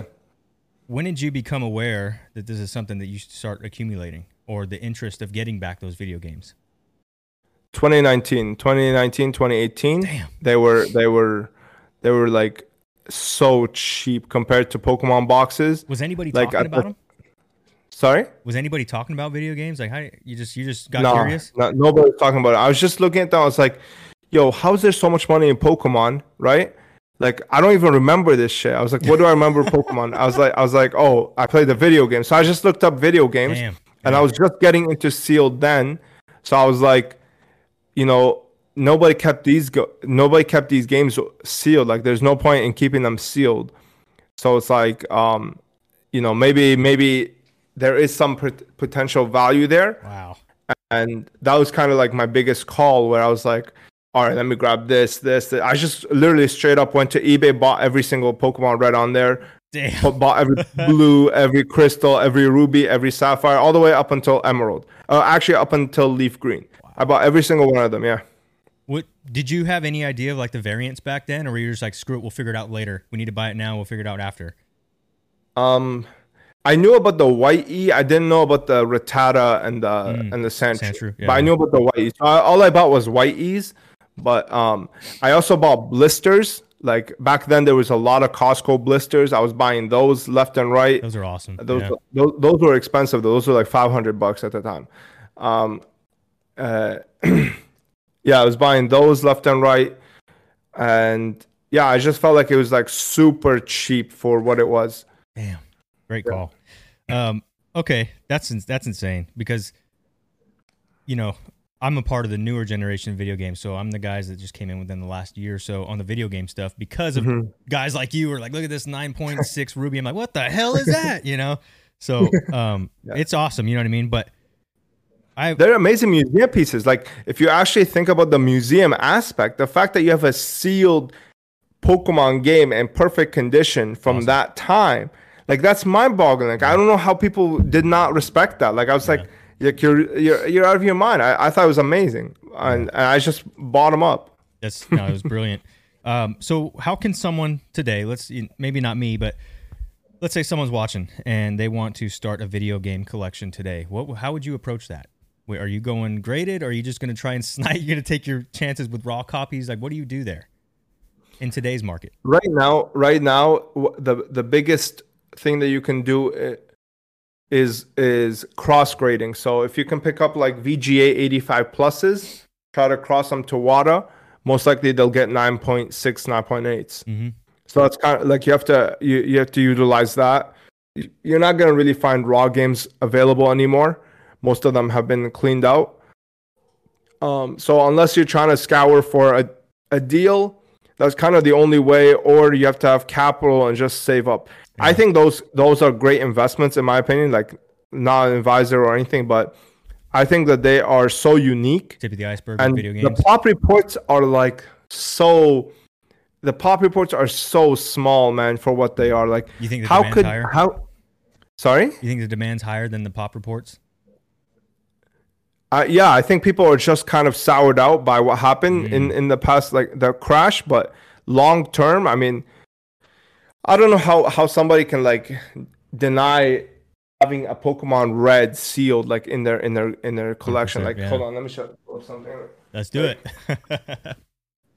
like even even as a Yu-Gi-Oh collector, sure this one has the Yu-Gi-Oh cards inside, but like having this as just a display piece. Yeah. to me, in my opinion, I think it's like fantastic. Yeah. Like it's it's it's a good size too. Like I think cards sometimes get too small, Mm. where this is like you can put it on the shelf and people will be able to see it from across the room. You don't have to like Yeah. walk in closely, right? Yep. So I don't know. To me, I, I think that this is a, a great investment, and to me, it makes sense. Like I ended up selling a lot of my stuff because I thought that they were way overvalued at that point. Mhm. But right now, they're coming back to reality where it's like, okay, Neo Rev dogs or whatever, like Celebi from EX Crystal Guardians, PSA 10 is like $10,000. Okay. That's some random ass card. Okay. Celebi, like it's a random ass version of Celebi you're getting there for $10,000. Like, in what world is that plausible in PSA 10 when you can get like a really nice sealed copy of Pokemon Red for way cheaper? Yeah. To me, it just doesn't make sense. No brainer. Okay. Right? So you got some interest once you whipped out the uh, the case there. Um, Chris wants to know what you think about the CGC cases for games and the grading. I already know your answer because I watched some of your stuff, but Yeah. Yeah, so I have an in-depth video on this on comparing all three of them. In terms of grading, I think they're pretty much identical to WATA. Like in terms of um, harshness, I think VGA is terrible. Tough, yeah. I just crossed my 85 plus Pokemon Red. Spoiler alert! I'm making a video, but I it got 9.8 A plus plus. So yeah, it's a it's a YE Rattata screen, but still 9.8 A plus plus is wild. Um, and that was 85 plus. So and it, it really was perfect. Like I I pulled it right out of the blister. wow. So to me, I feel like WATA and CGC have the best things going for them. And then now that WATA upgraded their dog shit cases, now they're really, really Oh, aesthetic Yeah. in my opinion, I think I think cases. that like and their pop report, their their website is just so clean. So to me, I'm a I'm a big water cat now. Like I, I really like how they grade. Yeah. I thought that they were fair. Like even the blue and the uh, so I subbed my blue as well. It was 85 plus. It ended up getting 9.8 A plus.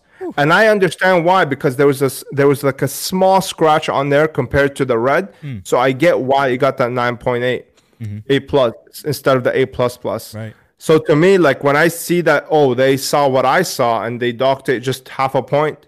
That's fair. I like that. I I'm I'm I don't need a company to feed me or hand feed me grades, but I like them being fair. Yeah. So I I, I really like what they're doing. Yeah, I'm I'm a I'm a fan of WATA as well. I um uh what's it called? I what what sold me on them is I was looking at the crossover things and then they actually Mm-hmm. published they published documents on their website where they're like these are our crossover rates. So like it almost gives you a reason to be like go buy those other games, Yeah. bring them to us. we're going to we're going to Yeah. give you the better grade. And I was like, "Damn, that's Yeah. why did could you imagine if PSA or BGS did that? they're like, "Hey guys, Yeah. this is the real stats on your crossovers and was transparent in that." Holy cow, you'd win Yeah. a lot of people. Their blog, everything that they do is super fine tuned. I like how th- Yeah. what they're doing. I like CGC too. Like honestly, I think that they did a great job and they were very fair. Um, uh, but I just think that the new WATA cases look better than this. So yeah, that's, I got about that's, six that's games the with the new thing. cases coming, so I'm pumped on that. Sorry. I got about six games with the new cases coming, so Oh yeah. I'm really Yeah. pumped on that. I got murked on the grades, but it's all right. we'll be all right. Mine, mine have not shipped yet. I, I'm pretty sure mine are the ones that you see on the front of the like if you go on wata.com. on the those, I'm pretty sure those two are mine. Yeah. Oh my gosh, that's awesome. Yeah. That is sweet. Did they ask you to like share that, or you're just taking a guess based on the, the look? Uh, I'm taking a guess because it's the exact same grades. They're both screens Ah, see. and and they look really crispy. But I, it might I might be incorrect. I don't know. You're probably But right. That's crazy. Okay. so you think the future of video games is pretty bright? Do you think you think it's something that can has more potent, more upside than cards? Because you see cards, you know, since 2021 has just been, Yeah. and even the games have followed to to an extent. They're coming back Yeah. down to earth. But do you think that there's more upside on the games or cards right now? I think there's more upside on the games. I think the games, uh, there's just there was no way to preserve them back then, Right. and there was no reason to preserve them. Cards were preservable. You can put them in a binder, sit there for 20 years. How are you gonna store a game, bro? Like Mm. literally the only the only really minty ones we have are the ones that are coming out of cases from the woodworks. Yeah, yeah. But like, ho- how you even gonna store that properly? Like, I had a sealed game, I had it in my closet for 20 years. Like that shit is not mint. Like Right. it's it's really hard to to get mint ones. So, but I don't think that games will be. I don't think that games in general have a bigger upside, but I think the the the high grade games will have a upper Yeah. bigger upside, for sure. in my opinion. Okay. Like their pops are lower than literally freaking Bronze Age comic books. yeah. Like, It, it that's seem- wild. It seems locked. It seems truly locked in the video game side. Like if Yeah. you can figure that out, you know, there are some serious games that just they're locked to their populations and it's not going to get much bigger. Yeah. And there's more people that want it than they can grade it, you know. So I get it. Um all right, that's pretty cool. And the video game stuff, like we're all new to it. At least my group is. Um probably all Mhm. within the last year or so. But um goals. This was something that someone asked in the Discord. Are there any goals right now? You know, maybe things that you aren't collecting uh, that you want to get to doing, um, something that you're chasing right now. Um. Or is it the YouTube goal? Is that is that is that your thing right now? If I was to uh, okay, in terms of collect, in terms of collecting, my I have two goals. Uh, one okay, they're they're like literally in another stra- atmosphere. Like I I don't think I'll ever get them, but they're like stuff that I will go along the. Uh, I'll I'll be able to acquire along the way. Hmm. Um, I'm trying to get more prize cards. Um, because Yu-Gi-Oh prize cards, they're not like Pokemon prize cards. Like Yu-Gi-Oh prize cards are like they're numbered, right? Mm. Like you're, you're not you're not finding you're not getting more than this. Yeah, yeah, So uh, you're not gonna see no backdoored illustrators, none of that. yeah. So Yu-Gi-Oh prize cards, even before tw- the boom, they were hitting crazy numbers. Like it was not like so. Illustrator was like a fifty thousand dollar card in 2016. Wow. Um, something like the Blue Eyes Ultimate from Tokyo Dome was like a hundred thousand dollars. So like back then, Yu-Gi-Oh cards were still eclipsing Pokemon when it comes to prize cards. Yeah, Yeah, That's crazy. Like uh, there's nothing else in, in Yu-Gi-Oh that eclipses Pokemon in any way. But Yu-Gi-Oh prize cards, they're just a different breed. yeah, yeah. So so yeah, um, uh, what's it called? Uh, my goal is to acquire more prize cards. I can't say all prize cards because that will be like insane. Right, but right. if I can acquire maybe like a couple more in the next like five years, that would be great. Um, the second thing is I want to be able to, um, this trophy right here. I want to be able to get a gold version of this. So this is the silver one Yeah. um the so there's um six of these and then there's six of the gold ones Wow. in the world so i Oh want to be able to get the the gold one yeah that is sweet. That's kind of like my only collecting goals that i need really um maybe a, I, I would love a 9.8 a plus plus pokemon ruby Mhm. i'd love that Yeah, I remember you were you were Um, pretty sour about the one that you got back. You're like, there's no way. yeah, uh, the the Pokemon Ruby, I actually graded a 95 VGA, which, if you know video games, That's about as good as it gets. VGA is like is like is like like getting a 95 is like a miracle. Yeah, okay, yeah. it's like worse than Black Label. so I got 95 on that, and Montana, he the guy he bought that off of me. That was a part of that 200k deal. Um, but yeah, that that was the one Pokemon game where I regret selling because I graded myself. I pulled out of the blister myself, so that was kind of a regret. But other than that, I don't really need anything else for Pokemon. Maybe a Neo Revelation sealed box. I would love that. Um, yeah, that's I I've pretty much gone through every other card. Like I've gone through multiple ones. So after you've been in the hobby for so long, you kind of yeah. get desensitized to them. But that, now I kind of chase the really uber rare stuff. Yeah. Um. And That's then, awesome. yeah, for you for the YouTube thing, my goal is it's not really subscriber based. It's more. Um, I will. My goal for YouTube is to create an encyclopedia of Yu-Gi-Oh collector information that people can go to Yeah, that's gonna be there for in order in order in order to to you know hey i want to look up this card i'll find that here Damn. you know i want to look up this product i'll find that here Yeah. stuff like that That's cool. Yeah. Those are some sick goals. That's sweet, man. Um, okay. So I think recently, right? You just started up the TCGplayer. You've been you've been kind of did, yeah. pushing that. What I'm made you want to. What made you want to start that up? I had so much bulk. Oh, okay. I could not get rid of it. Yeah, uh, it was a pain in the ass to list on my website, pain in the ass to list on eBay with the pictures and stuff, right? So I was like, Yeah. forget it. Yep.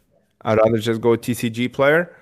And yeah, it's been not, it's been really good to me. I, So- I love TCGplayer now. Yeah, uh, I'm having the same experience as well. Um, would did you was there a reason why you decided to go TCGplayer? Like you didn't want to just dump the bulk off on someone who would take that? Did you realize that there more profit to be had if you just did it yourself, or do you did you have a genuine interest in saying what this TCGplayer is about? Um, well, number one, uh, okay, so I need okay, so I bought a, a massive collect. I didn't buy a massive collection. Like I, I'm working with somebody to sell off their collection. Okay. Okay. And I did not want to receive the money myself and then send to them. Okay, I wanted it to be sent directly to them, and then he just owes me. Ah, Um, because I wanted to buy something off of him. okay. That, that was the main reason. I, I put his bank account for the TCGplayer. I put everything for him, and then anything I sell now is, is going to straight okay. to him, Okay.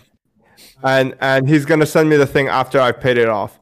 Um, but yeah, that's kind of the main reason I went with TCGplayer and not just selling it off to somebody else. Maximize profit, obviously, Yeah. but number two, also, um, I get to know how TCGplayer works on the back end, and then number three, um, it goes straight into his account, like not my account. I don't have to deal with it. Yeah. Yeah. Sweet. Okay. Pretty simple. Um, let's see. So before we before we segue off into another piece here, some uh, Sure. Eddie Eddie's actually probably one of our better Yu-Gi-Oh guys in the in the group here. Uh, he wants to know what Oh, yeah. sports you play. He just just a random question. You play any sports? I know you do softball right now, right? You're doing recreational softball. yeah, Yeah. yeah. I do softball, um, basketball. I play pretty much everything. I would say my best sport is volleyball. The only thing I don't play is like hockey. I don't. I, I can't do like skates. Yeah. so are you like are you Yeah. signing up with friends or family? Like, or are you just going? Uh, mostly friends. Yeah, like the friends I play with, they pretty much grew up with me. So um, that's your guys' time together. Yeah, like like we, we spent time. That's right. Yeah, like like like their girlfriend was asking them like they were talking. We were talking about. They're like, dude, when are you gonna see Omar, dude? Like you haven't seen him in like a month. He's like, sports. yeah, I'll just see him at softball Yeah. Yeah. or That's something. cool. Yeah. So, yeah, Yeah, we used to, that's what my uh my wife's family or all my in-laws. That's pretty much what we. That's how we bonded. Is we all did softball. oh yeah, sports. Yeah, we Oh. got we got lucky though because I was like the worst baseball player, but I was like, but I was better than the average player. So all our other guys were college graduates. You know, they were like Oh shit. semi-pro. You know what I mean? So like, if I was the worst guy, I was like, we were smashing people. So it was fun. But uh, yeah, softball is fun, man. But I used to get banged up. Uh, just sliding around. Softball is, is a social sport, bro. If you're not going with friends, it is a nightmare because like you're sitting there half the time by yourself. yeah, just yeah. if you're not playing with friends, talking with people on the sideline, like Yeah. it's it's a nightmare. That's definitely the best part. Okay. Um, so now this is this is labeled as a as a drama segment, but it's not really dramatic. It's just these are things that don't really fit in with business or stuff like that. Um, so I asked this with Ryan. I'm gonna ask it with you. Um, have Go you ahead. ever had any run-ins or anyone that you know these the newer guys should be wary of in Yu-Gi-Oh? Like, would you say, hey, I would be careful or watch out for these types of things, or maybe these types of people? Um, I know you get along with a lot of people. Um, Mhm. but you know, like for me, I, I've always I'll, I'll always tell the truth when someone's like, "Hey, what do you think about this guy?" I'll tell them straight up. You know, I don't care. Um, Yeah. So I'm not afraid of the confrontation as long as something's resolved. But like, who would you you would you have any warnings for anyone in the Yu-Gi-Oh community? Okay, in terms of names, I honestly don't uh like I don't keep track of names too much because like I just don't uh I don't know what it is like actually a lot of people this is something that's very interesting. People ask me like, "Hey, what do you think of this guy? What do you think of this guy?" And it'd be like, "Oh, they referenced you, like they used you as a reference." I was like, "Bro, I, I don't even remember who this guy is." They're like, I, I don't keep track of of names too much. Okay, um, the reason is because I just I, I just I'm just not one of those people who like keeps it in his memory. Yeah. But what I can tell you is this: um, selling on eBay or TCGplayer, uh, most people, in my opinion, are good people. Like it's, uh, I've actually had very pleasant experiences, very very minimal negative experiences.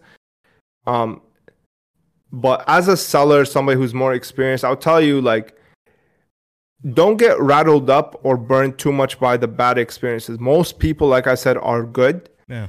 Um, and to me, like if I have okay, so like one basis, one basic rule that I told my wife as well as like the other employee that I have, I told them, look, if somebody starts, if somebody says like a package is unclaimed Mm. or, or it it wasn't delivered, okay, because it's like by envelope, Yeah, yeah. ref- refund them, okay, refund them, but it doesn't matter if they're telling the truth or not, they have to go on the block list Yeah. because I, I, there's just no way for me to be able to confirm it. Like I just yeah. can't, Yeah. right? Like whether they're scamming me or not. So you're gonna get your refund, but you'll never buy from me again. I do the same thing. So, you know what I mean? Yeah. Um, uh, that's kind of one thing that, for example, where I, how I deal with it. Some people they're willing to take it on the chin. You know, like somebody bought a three dollar card, it didn't arrive. Hey man, it didn't arrive, but I know how you work. Uh, it's cool. If I see that, I still refund them. I don't block them because I see that, that like they're Right. being a little bit honest with me, Yeah, right? Yeah, you can tell. You can kind of Um, read it almost. But if I see somebody where I'm I'm sniffing a little bit of like my my my sniff test is not working, Yeah. it- it's telling me like there's BS going on, they're going straight to block list. I just can't take that risk. Yeah. Um, I like that. That's what that's what I That- do. I didn't know if I was doing it. You know, I didn't know if other people thought like that because I've been on my Yeah. eBay for just over three years, and I probably have Yeah. a block list of like sixty people. You know, yeah, uh, and that were that were and, and that's not a lot. And Yeah. that's not a lot. Like it's when not- you yeah, consider like consider twelve thousand sixty sales. transactions, Yeah, exactly sixty transactions is nothing. Like that's what I'm saying. Like don't let eBay or uh, don't let like these horror stories deter you. Sometimes it, it like it, it's it's not um it might not work out. Sometimes a person will try to rip you off, and because the, of the way that eBay works, it's gonna happen. But Yeah. it's worth it in the long run if you stay consistent. I like that. And and and sometimes if it's a low value item, like I had eBay refund me and refund the buyer, they're w- they're willing to take it on the chin, right? To keep me and keep them happy. Yeah, Just stay the course, you know, stay uh, stay consistent. Make sure you you protect yourself. I would recommend anything over a thousand dollars international DHL. Like you can't be sending shit UP, USPS. You can't be sending any of that. Wow. DHL only. Um, those are the warning signs that I would give to people who are trying to get into the game. Um, I, I, I honestly could not tell you any, like the only name I can tell you, I, even him, I don't. Oh, actually, I'm looking up the guy who sold me the fake LOB boxes. That one I remember because he pissed me off.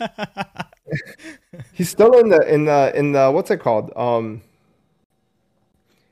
and and ironically, he has strictly in his name. He's strictly underscore slabbed. This is the guy that sold me the fake uh, the fake LOB boxes. wow. Um, but pretty much everybody else, like, uh, what's it called? Like, I, I, they're not memorable enough to, to- where it's like, all right, cool. Like, you have a problem. I, I don't have time to go back and forth. That, that's what it is. Like, they, they, they try to argue about some random shit. Like, I don't have time for this. Like, I'd rather just block you. If you have, if you wanna, if you wanna deal with it, like, if you're willing to take it on the chin, like, whatever it is, just I, I'm willing to scrap it. Like I have people who were literally shit talking me so much that are in my Discord right now that that literally chat all the time. All they do, like they apologize. They said, "Hey, I'm sorry. I shouldn't have said these things." Yeah. And like I let it go. Like I'm not one of those people like who holds things cool. Like it's it's it's the internet, man. I don't take it too serious. Yeah. You know what I mean? The the only problem I have is if you try to steal from me, which is what this guy did, Mm. and otherwise, like, uh, yeah, that's why I, was, I would tell you don't buy sealed from this guy. Strictly underscore slab. There we go. We I, I, I, ironic name, but still. yeah. Wow. No, that's I think that's great advice, and that's that's something that I, I explained to a lot of our guys too that are that are building up their eBay's. I'm like, look, guys, if you're doing everything right, you don't have anything to worry about. It's only when you start doing stuff you know you're not supposed to do that you're gonna get caught up, you know, and then you put yourself Mhm. at risk for getting screwed, you know, and then you're gonna attract those types of people too, and you guys are both gonna try to screw each other. Uh, but for the most Mhm. part, you know, I don't I don't think uh, I think if you just do the right thing, eBay's also going to get your Mhm. back in most cases. At least for me, they have never Correct. screwed me. Um, Yeah. they've always had my back. So that's that's Uh, one, that's good. one- one more thing I would say is try to elevate yourself as fast as possible when it comes to the product that you are selling. So what do I mean by this? Um, you don't want to sell lower end stuff because the people who are attracted to lower end stuff Mm. you have a more chance of meeting somebody who's a lower level person Correct. Yeah. You're not going to find somebody who buys a $5000 slab trying to scam you because the person who tries to scam people like oftentimes okay i'm not going to say it's never but you know generally Yeah, generally. um, you're you're not gonna find somebody who's bu- who's able to pay that five thousand dollars trying to you know play any games. Yeah. I I, I, I really have easier times making fifty thousand dollar transactions than I have you know five dollar transactions because the person who's going to nickel and dime you for five bucks, there's somebody who's willing to put their reputation. They don't care. Yeah. You know? Yeah, so that's great. um, that, that's why I tell people like try to elevate yourself as fast as possible, as fast as possible. Um, like when I first started, started, I was like dealing with like five, ten, fifteen dollar cards. Tried to move up to 50, 100, and as i as I moved up, I saw my I saw my um uh transaction faultiness Go away. like go lower yeah. and lower as as as you move up the ca- the ladder yeah. like people don't scam each other at the top levels because right. uh like number one they have too much to lose and number two uh if they're going to pay you that five thousand dollars right Yeah. and and and and uh, something goes wrong Yeah. They're gonna be stuck with the item, and you're, they're gonna be stuck with like if their plan doesn't go through, right? Yeah, so it's yeah. way more risk. While while if I'm if somebody's scamming for like fifty dollars, Mm. right? They're going to if they lose that fifty dollars, it's fine. Yeah. Because they got the item anyway, right? Right, right. You see, it's how they work. Like I'm telling you, I, I've been through this. yeah. Makes a lot of sense. These snakes, man. That's I think that's great. That's actually great, great, great uh, advice there. Okay, um, so another question here. Going back to Yu-Gi-Oh, uh, where does Yu-Gi-Oh go from here? Do you th- do you think it, it dies with us millennials, or is there a younger generation of Yu-Gi-Oh collectors that are going to be able to carry it another 10, 15, 20 years?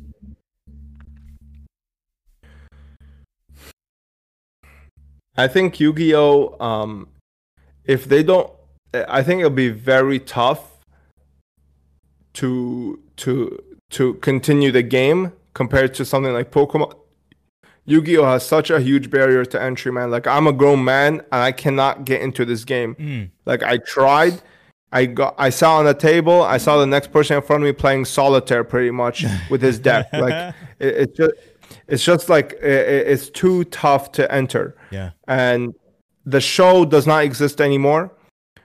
So I think in Japan there's a bigger chance that it survives, Mm. but when it comes to the United States, I just don't see it lasting more than you know millennials, um, unless there's like some huge like innovation in technology that allows uh, you know animation Mm. to be uh, produced at a at a at a cheaper rate where they're more incentivized to make the TV shows they're more incentivized to put out you know I don't know like if there's ever like an hologram yeah, yeah. dual disc or something that you know where it revitalizes the hobby i just don't think that they can uh they they can keep it going more than like another like 25 30 40 years Wow. like it's not to go multi-generation Mm, it's very hard man like even if you think about it like if you look at comic books comic books has the same issue where um i mean who's really buying comic books in our generation Right, right? Like yeah. there's really not a lot. It's only the old heads that that Mhm. k- keep that market alive. Um so i, I i'm not sure. Like i i I don't have a crystal ball, but to me, it's just I don't see how Yu-Gi-Oh can survive unless they reboot the show and they do like r- page for page the exact same thing, mm, just get rid of censorship and and upgrade the the animation quality. yeah. Like if they, I don't know if you've seen the latest films, for example, like the Dark Side, the Dimensions, or whatever. If they're able to bring that level of quality to TV shows, Yeah. that would that would like level up Yu-Gi-Oh. But otherwise, I just don't see how. Yeah. Yeah. It's, Like you can't even show the show to your kids anymore because it's so cringe. Right. right? Like it, it- it's it's very hard to get. The only reason we liked Yu-Gi-Oh The show. and the cringiness was because everybody else around us on the playground liked it, right? Yeah, yeah. Nowadays, it's very hard to get a new kid into it. They're gonna be like, "What the hell is this?" Yeah. So do you think you know because like when you look at like the sports card world, you'll have Yeah. you'll have 60, 70 year old collectors who are holding on to these Yeah. cards from 1920s, 1930s, right? And they're big Yeah. deal, like big deal cards. Mhm. Do you think that's going to happen with Yu-Gi-Oh? Do you think where there'll be a time where maybe you're late 50s, early 60s, and you're you're talking to these new guys uh, that are like you're like, hey, this is a you know 2002, you know, Dark Magician, whatever. Uh, that card is now I don't know how many years old, but you know, like, Yeah, yeah, yeah. do you think that it can do something like that? I mean, like with baseball, that's like the way I think of it is. It's I'm actually surprised that baseball like that does so well because I would not go buy that car. Like I don't know I don't know Babe Ruth. I don't care about Babe Ruth. You know what I mean? I didn't grow up with him. I have no connection to him. Yeah, yeah. But that thing still sells. There's still a market for it, um, and it's not with the younger generation. You know what I mean? Yeah. So the the reason that that Babe Ruth can sell is because what happens is if it sells to somebody that's younger, what's actually happening is this person has already filtered out through the modern stuff and now is ch- chasing the the pinnacle of the hobby Right. right? That's what happened with me. Like I never played any tournaments. Mm-hmm. I don't I don't know. I've never seen these cards from my childhood, like the prize cards. But to me, I've been in the hobby so long that now it is kind of like my rite of passage. It is my ritual that I have to get the the the the pinnacle cards, if that makes Yeah, yeah, sense. yeah. So that's kind of what happens with with baseball. Baseball has newer cards that came out today, Yeah, right? yeah. I was gonna go basketball because I don't know anything baseball, but like basketball, Yeah. like, you have the Lukas, you have the Giannis's, right? You have these new players, new cats in the league, uh, the Jokic. These people, yes, you can collect their cards, but eventually you're gonna have to go back to that Fleer Jordan hmm. because you want the pinnacle of the hobby. Yeah. Because you're seasoned now, right? Like everybody has a Luka, not everybody has a Fleer Jordan. Right, right. Yeah. So, so that's kind of what it is. With Yu-Gi-Oh, there's nothing like that on the new side, and that's the main problem. So there's nobody in the newer generation that's looking at it, and they're like, "Oh wow, I need like some, Yeah. I don't know, Ash Blossom or some shit." Right. And that, that means I have to go back and get, you know, I mean, there's nothing like that. okay. Yeah, it's it's a tough question for sure. You know, um, I have I have no idea. I always think about that too. You know, if you're gonna get a, col- a career in collectibles, you have to have it. You got to get at least 20 years out of it. You know what I mean? And how do you Yeah. do that? You know, You definitely have 20 years in Yu-Gi-Oh. I, I think Yu-Gi-Oh has until our generation. I, I think our generation, for Yu-Gi-Oh especially, because Yu-Gi-Oh is based around rare hunting. Yeah. That's something that's very unique. Mhm. While while Pokemon is like more of a catch-em-all thing, right? Where you you want um you want to catch everything, while in Yu-Gi-Oh you want to hunt the rare. yeah, So um, with Yu-Gi-Oh, I think uh, when you have a rare card, it's it's actually very sought after. Like pe- like the you'll see that there's a lot of like super high end stuff in Yu-Gi-Oh that ma- it makes no sense compared to like how small the hobby is. right. And that, that's on again, that's only to the rare hunter aspect. So I think a lot of those higher end cards, the super rare stuff, those will do really well 50, 60 years, 70 years from now. Wow. But um but I think the the the set there's no set collecting anymore after that. Yeah. Other than like the boomer like us, other than that I don't think there will be. Wow. But I, I, I think that there will always be value for like the prize cards because I know I, I can tell you that there's people in, in Dubai that are buying these prize cards and they never played Yu-Gi-Oh at all. They just know that there's like this is a billion dollar company. They made a billion dollar game. They sell 10,000 cards. There's so many people interested in it and nobody can get this thing. So I'm going to buy it. I want it. Yeah. So prize cards are like that. The prize cards have this like kind of mystique to them, but regular set cards, I I can't see it past our generation. Wow. That's pretty crazy. Nostalgia can only go so far, right? Yeah, yeah. That's and that's that's Yeah. a question that I think a lot of people can't answer for any TCG really. So we'll see. Um, Yeah. That was that was pretty cool. Let me look at these questions here, make sure I'm not missing anything. Uh, let's see. Oh, uh, that's a good one. I mean, we kind of touched on this, but Eddie wants to know um, what you think will grow more, uh, the collecting or playing side of Yu-Gi-Oh. Uh,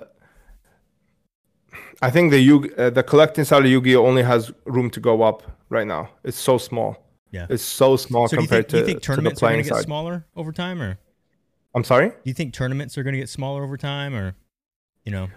What's funny is that it's like literally the biggest it's ever been. Yeah. Like literally the last YCS was the biggest it's ever been, most attendance.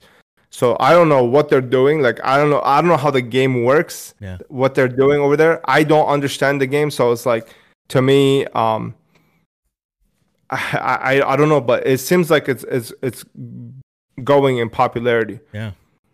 In Japan, it's different, but I'm talking North America. It's like that, yeah. Yeah. In Japan, like Yu-Gi-Oh is huge. Yu-Gi-Oh is like absolutely massive. Let's Like see. it's wild how big it is. It's almost as big as Pokemon there. Yeah. Um, Chase, Chili Dog Chase, he wants to know uh, what do you think of the new rarities in Yu-Gi-Oh, um, like Mm-hmm. ghost rares? um, I think I know So, your opinion on this, but you can you can go ahead and elaborate. you, well, you go first then. Go ahead. Well, I know I know that like the ghost rares, you are selective on which ghost rares get that rarity, and then which like archetype it is as well. It needs to actually match the Mhm. overall side of the card, Yeah. um, stuff like that. So I I, I know that about your ghost rare stuff, but like me Yeah. too. I was actually going to ask you about.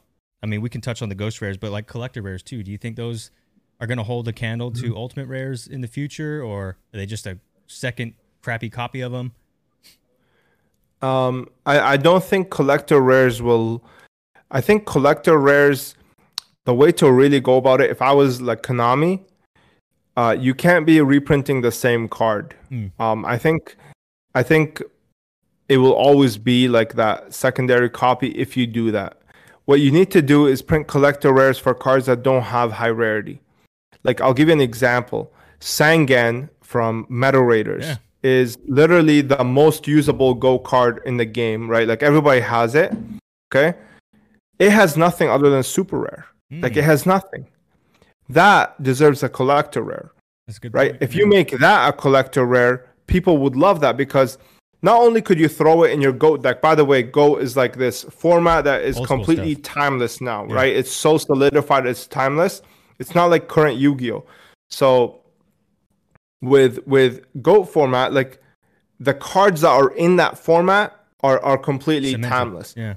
give us a collector rare of Sangan. Like I don't understand why that one doesn't have a co- uh, any rarity other than stupid super rare. Right. Right. Right? That that makes no sense. Um. Uh, so like this type of stuff, I feel like if they chose better cards for it, collector rare could work. But I also don't think it stands out enough. Like Mm. if you actually look at collector rares, like it's not like it's not something that like it's not like starlights or or Yeah. ghosts where it's like you just see in the binder Starlight like you kind of have to like oh is this a collector rare Mm. and that's the main problem that i have with it um it actually shows a lot more on the ocg side uh, which i think on the ocg side they do a lot better like uh, as a, as a holding value Yeah. But on this side it's kind of just another copy to play with like Mm. it's it's very gimmicky in my opinion. I I, I, didn't like it. Yeah. I, I thought like I thought they were I thought Pharaoh rares had better chance than Oh wow. than Okay. collector rares. Yeah, Wow. I think collector rares are are decent. Not not really that special in my opinion. Yeah. Like for they're just choosing the bad the wrong cards for them. Yeah. Okay. Yeah. So what about um like what Chase was saying? What about the ghost rares? What do you think about the newer ghost rares?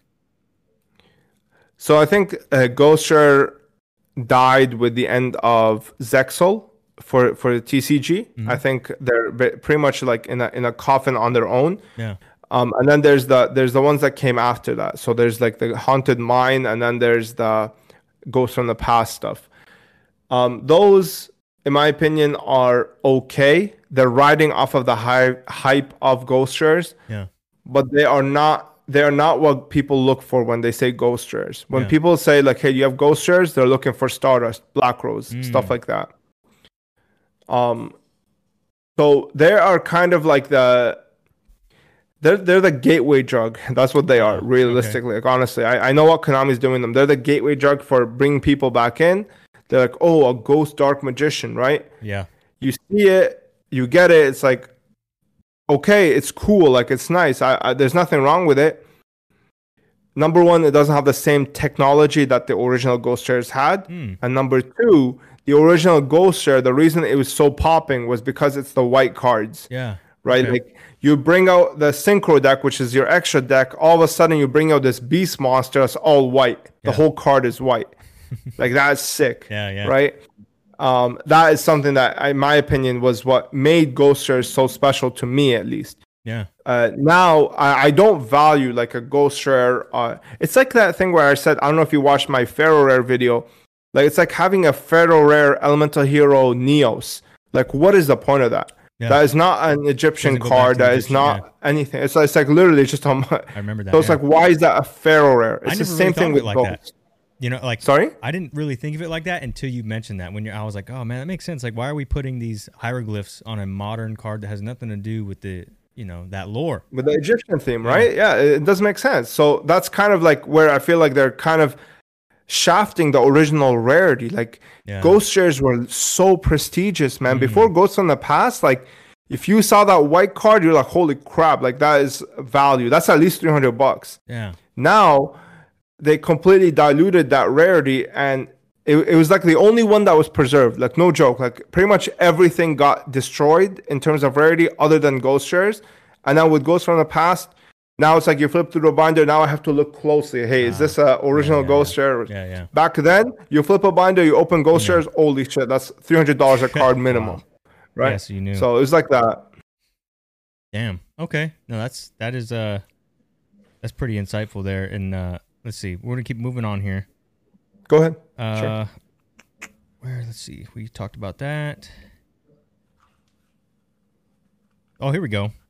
Thoughts on the various grading companies. Um hmm let's let's go PSA, BGS, CGC. We could talk about those three. Sure. So PSA, I hate their case. Um, I think their case is the Alibaba case. I'm not a fan of it at all.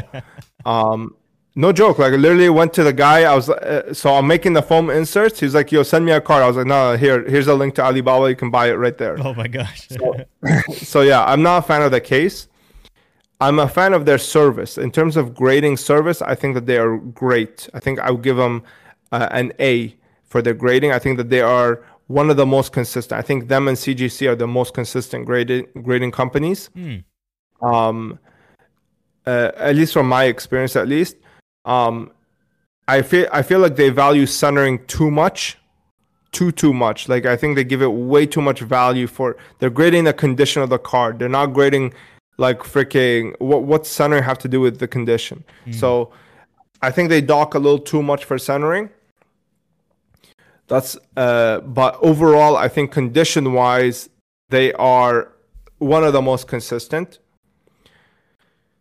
Their case garbage, um, and then their label I would say is average. I I like I like the white. I always like white labels for everything.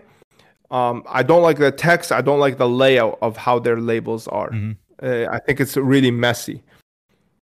Now, that's my thoughts on PSA. CGC, I think CGC grading is very consistent. The only thing that they are inconsistent about is their centering, which is ironic because that's the only thing that you can AI Ah. um, realistically, Mhm. right? So I don't know how they're getting that wrong. um, but otherwise, condition wise, like they give you tens when you deserve it, they give you 9.5s when you deserve it, they give you nines when you deserve it. Um, I'm not a fan of how they made tens get a little bit easier in, in recent right, yeah, times Yeah, they changed it. but I get why they did it. and I think that they, they did it early enough in the lifetime that I think they'll get away with it. Right. But if they did it like maybe a couple years from now, I think it would have been a big problem. like but a, the BGS they, they did it within the first year, so I think it's fine. yeah. Um, uh, their label, I hate the blue, Yeah. but I really like their text layout. I like how the, the everything is laid out in the middle of the label. I think that that looks great. Um, I'm I'm a fan of subgrades. I don't mind them. Um, uh, and I think s- sending to CGC when you don't have subgrades is is a waste of money. Like I don't think I don't buy ever CGC slabs without Without subgrades. subs, Okay. Never ever. Um, because then I'd rather just buy PSA Yeah. at yeah. that point. no reason. right? Okay. Um, I'm not a fan of how they charge extra for subgrades. I think that's literally their biggest selling point. They're they're they're literally cutting their nose in spite of their face when they it. do that. Mm-hmm. Um, and then uh, their label, I don't like the blue, like I said, but everything else, in my opinion, I think is is great for for CGC. Their cases are the best. I have never seen better feeling cases in my hands ever. you like the clear like it too. really, it really feels like you can do damage with this thing. Mm. PSA, you saw like in my video, I popped it open with my hands. Yeah, yeah. Um, so I'm not, I'm not, I'm a huge fan. I think that they have A plus cases, like literally the best cases on the market. yeah. And then BGS, I can't stand BGS, man. I, I, th- I think BGS, the only thing they have going for them is the gold label. The fact that it's Right. gold, it's nice. Yeah. It's clean. It's it's thing. I don't like their case. I don't like how sharp the edges are. Mm-hmm. I don't like uh, I don't like that plastic bag that the card is in Yep. inside of the case. Um, and I think that they are the most inconsistent, in, in my opinion, compared to everything else. Um, like, yeah, like I, I, I, I don't know. Maybe I've I've just been burned too many times by BGS where they were giving me like nines on like gem mint cards. Yeah. But yeah, I, I just don't like BGS. I'm not a fan. But that's my experience at least. right. I, but I really like their label. I think their label looks great. So, what do you think about the idea of people, people specifically buying a graded card Mm-hmm. just because of the way the case looks, and not not the idea that most people go with is buy the card, not the grade or whatever slab it's in. You know what I mean? Mm-hmm. Don't go because you like like I've heard a lot of people say I just like the way the label looks. I'm like that's a terrible reason to buy a card. You know what I mean? Yeah. You there's other Mhm. ways of going about doing that. You know what I mean? What do you think about that? So um, I like the way the slab looks. That's the most. That's probably the most opinionated one that people throw out there. Yeah. Uh, to me, I think when it comes to CGC or PSA, it makes sense. Um, actually, for these big ones, I think that they have established themselves enough where people can say, like, I like the slab and I like the way that the slab looks, where they use that as the differentiating factor, bar saying that they're all gem mints or something like that. Obviously, I would not buy a 9 CGC over a PSA 10 just because of the label, but let's just say they're all 10s or whatever, or 9.5 for BGS and 10s for the other two. Um, I would say somebody choosing that CGC case, I would get why Yeah, yeah. okay because for them what they're thinking is i want to display this Yeah. and at that point the I'm case definitely things. matters Yeah.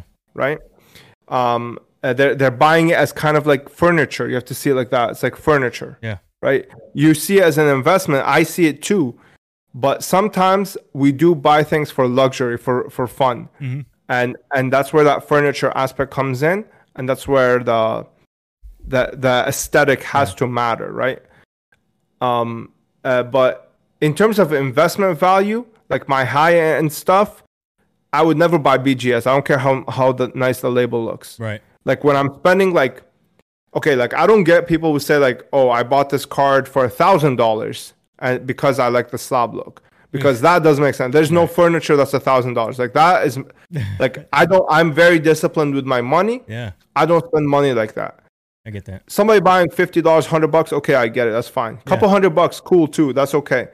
But when you're getting like that over that four or five hundred dollar mark, now it's becoming like an investment here. Yeah. Like I, I'm not spending money, my money. I'm not spending four hundred dollars on something just as as furniture, right? Yeah, like yeah. shit, my my freaking couch was used, right? So so I I I, don't do that. But Okay. that's that's me though. I, but I've I'll tell you something, man. I've been around some seriously wealthy guys, like just from my dealings, from my deals, and these people like money doesn't mean doesn't mean anything to them. So when they when those people spend like that, uh, I get it. I don't get how poor people spend like that. Poor people like us, right? Like like we're considered poor compared to them. right. Um, I don't know how people like that spend money like that. Yeah. that that's not me, and it will never be me where I buy something just for fun Just at four or five hundred yeah, bucks. yeah. Okay. that that covered all the the grading stuff. That's actually pretty good. Um, let's see here. this was this was um something that I wanted to ask too. Like, so your thoughts on grading in general? What are the guidelines or rules that you follow for yourself? Like, because you have a strict set of standards. You know what I mean? You're not like let's just send Mhm. everything under the sun. there's rhyme and reason for everything you do. Like, what's what's a quick checklist that you kind of do that says, okay, this is gradable.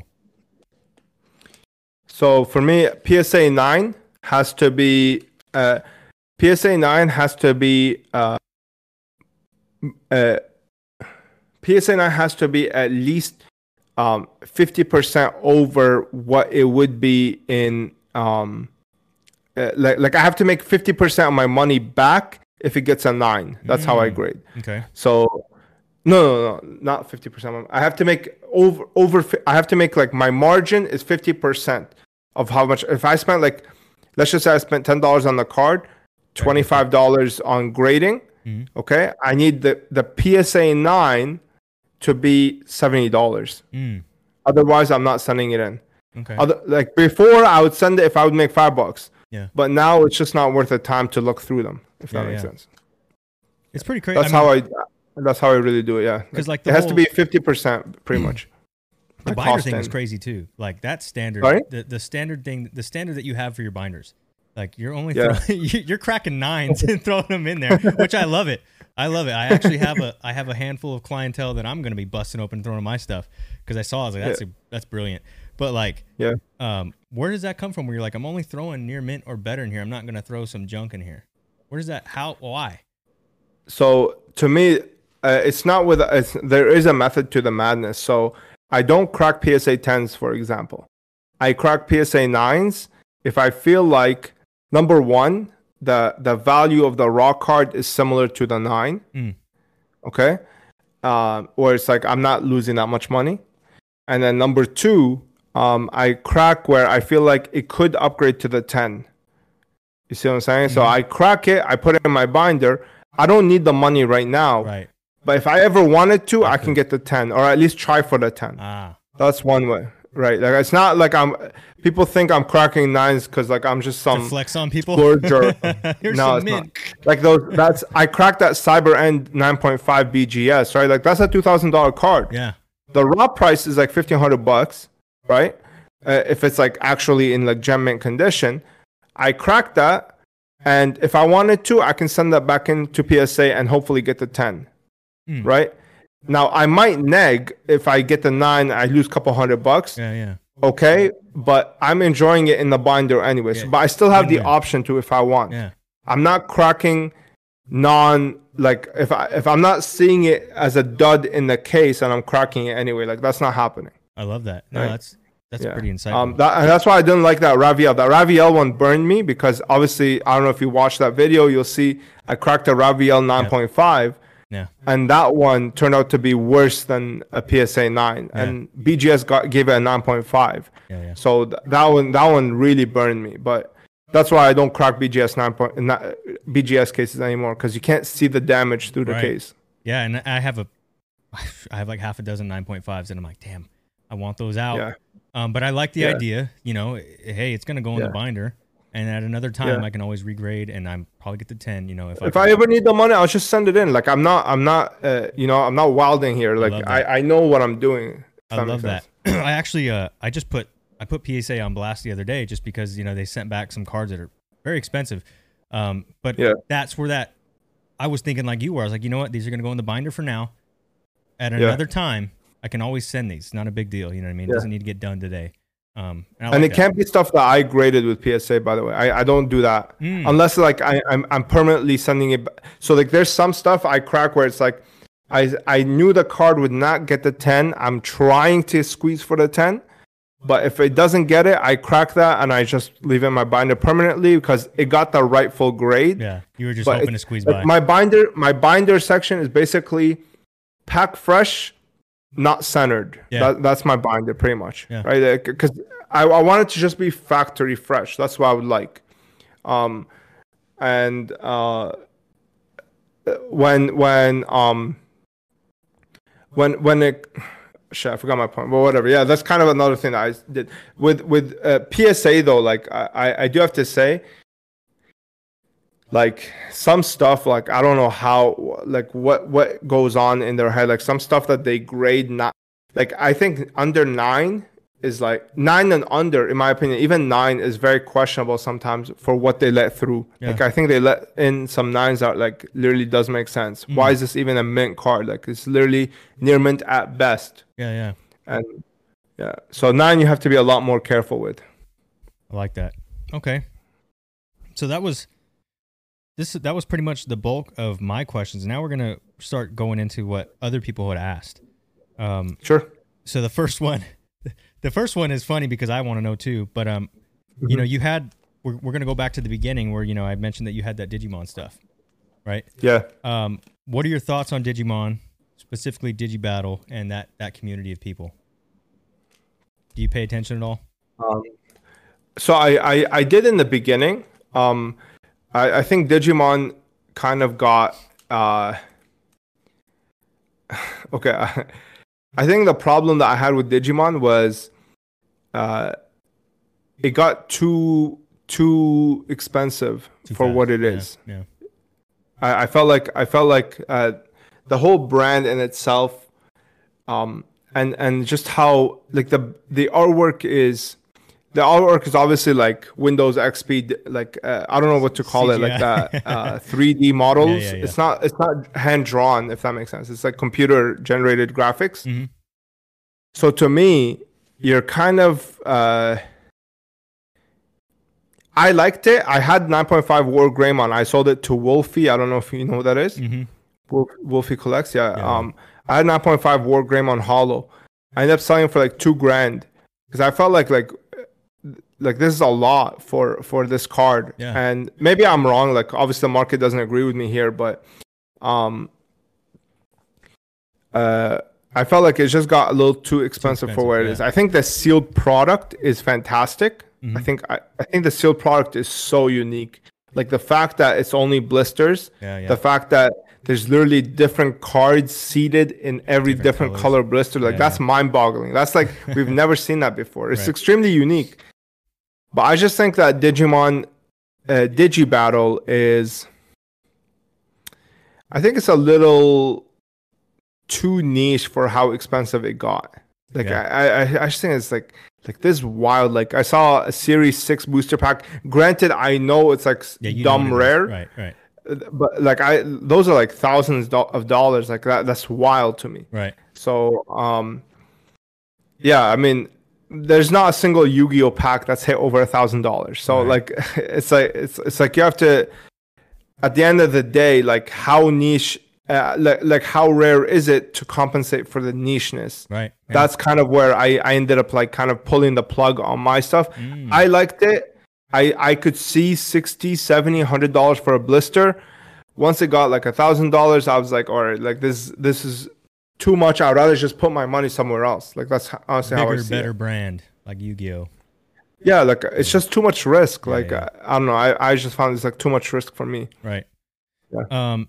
I, I still have I still have Where Garurumon, which is my favorite, uh, which is my favorite Digimon. Yeah. Yeah. I kept one thing. I always usually keep one thing from my uh, as a memorabilia for like my time investing in that thing. Yeah. I still have that WereGarurumon, and um, uh, I would love to pick up a Lilymon Holo, but I know that that's like crazy money from Series Six. Yeah. Yeah. Yeah. Yeah, I those- had one. I gave it. those- away. Those are like- it. Sorry. I had one, but I traded it to one of my buddies, but uh, it wasn't in the condition you Oh, yeah? want. Yeah. Yeah. That that was that, that's a wild ass car. Like, bro, that car is like, how the hell are you? That shit does not pop up, man. yeah. Yeah. Yeah. I've probably seen one one in like the last three years. Crazy. And then I obviously got Yeah. one on accident, but uh, yeah. yeah. Okay. Yeah. The other thing I wanted to touch on too is how did you acquire those cases back in the day? The the red. I think you had red and green. Like how, Yeah, I had red and green. Um, I got them from. There's a lot of Digimon in Canada. I don't know if you noticed this. I noticed that. th- there, there's so much Digimon in Canada, bro. Like, and that's where I got them from. I got them from some shop that had uh, some some leftover. It's like the only vintage thing that he had left, Wow. And he ended up selling them to me. I believe I paid like probably like fifty dollars a blister, and I would and I would sell them for like sixty dollars a blister Yeah. at the time, or like maybe a hundred hundred eventually as I started running them running out. Yeah. I think I think the max I sold was like 150. I don't quite remember. You can remind me, but I was I was right around ninety bucks when you were selling them. Yeah, and then they went up a little bit after yeah. that, and then you ran out. Um, but I got them for like fifty dollars a thing, and then someone bought uh, the whole case, one whole case from me. Yeah. I ended up selling. I actually got scammed on one of them. I well, at least I believe I got scammed. Like um, I uh, it ended up getting delivered somewhere else, and the guy was so adamant about getting a refund, like he would not wait or anything like that. So I felt like I got the heebie-jeebies. Like maybe Oh, he no. he did something, he tampered with something, but um, yeah, like that one I ended up losing like fifteen or sixteen blisters in that sale. So I ended up actually like even breaking even. Like I didn't even make money off of those. Yeah, but yeah. Actually, I got. Oh wait, I got also the the series, the green ones. I picked up a case for twenty five dollars a blister. Oh wow. So that, yeah, that was yeah that that was the green one though. But Damn. the red ones were were little more expensive. expensive. Yeah. Yeah, the guy had yellow ones too. I don't know if he still has them. That was a long time ago. He, pr- pr- he probably got cleaned out though. Oh yeah. I don't even remember his name, but yeah, he had yellow ones too. There's someone else. I don't know his his name. It's like some white dude. Uh, I don't remember. He- he- I, I don't remember it. Like it's some guy. Like he had he sent he sent. I actually traded with him uh, for his blisters. They got to me, but I told him to declare low value, Mm. and he didn't. And I was I had to pay like five hundred dollars tax. I was like, forget it. I declined the package. It got sent back to him, and and we had a falling out because of that because he wanted me to pay that five hundred bucks. I was like, dude, I told you to declare. Like Yeah, either You, you you do what I, I know what I'm doing here. You declare as I asked, or I'm not paying that extra five hundred bucks, or you're gonna pay for it, and hmm. I don't mind accepting it. And he wouldn't do it, so we ended up having a falling out, and he had like 15, 20 blisters. But that was like the only ones I found. Like there, there's uh, there's very very um there's it's very rare. That's for sure. Yeah. That's crazy. Just those, you know, couple encounters that you had that were kind of negative, kind of like "Eh, I don't know about this, Yeah. dude. That is like the overall story of it. It is. It's very frustrating to be in the Digimon Yeah. community. That's why these guys are asking because they're like, man, they they're all distraught. They're all pissed, and I get it too. Like you know, I've dealt with it. Luckily, I'm pretty much done with Digimon. Like I I have Yeah. I have fulfilled what I wanted. There's only a few Yeah. things on my list that I'd go for, but yeah, for the most part, I'm like, I am very content. So this year for me, big year is gonna be like Yu-Gi-Oh stuff. So that's what we're working Yeah. on. Um, Interesting. but yeah, we got a lot, What, what do you have in Digimon, if you don't mind me asking? If you have time. this is all Digimon behind me. That's the first thing. I, I have the Oh, largest shit. I have the largest PSA collection of Digimon cards. wow. Yeah. Um, That's wild. I have like just under 100 PSA 10s. Um, I have the biggest gold text collection for PSA 10s. Um, BGS, I probably have more 9.5s than all the people who hate me at BGS. So like, um, yeah. And then I got the Fox Kids promos that just got sent back. Those are like the rarest cards in the game. I got the whole set. Um, that's pretty much the pinnacle. Wow. So once I get those slabbed up, it's not many things I want. You know what I mean? So Yeah, man. You've been holding for a minute if you've been collecting like since since you were trying to buy the I think those green ones were what, like two, three years ago? yeah, I've, I I, don't even remember. That's that's a big thing. You know, I have a lot of like high ticket cards that I have not sold because they're they're mine. Um, Yeah. you know the extras, little things here and there I get rid of. But yeah, I'm, I'm You're that guy, you're a true collector. I'm the guy holding holding everything. Um, you're hodling, yeah. keeping keeping Digimon alive. but um, That's, that's really good, man. Honestly, I Yeah. I, I applaud it. I th- I think Digibattle is is um I like the card game.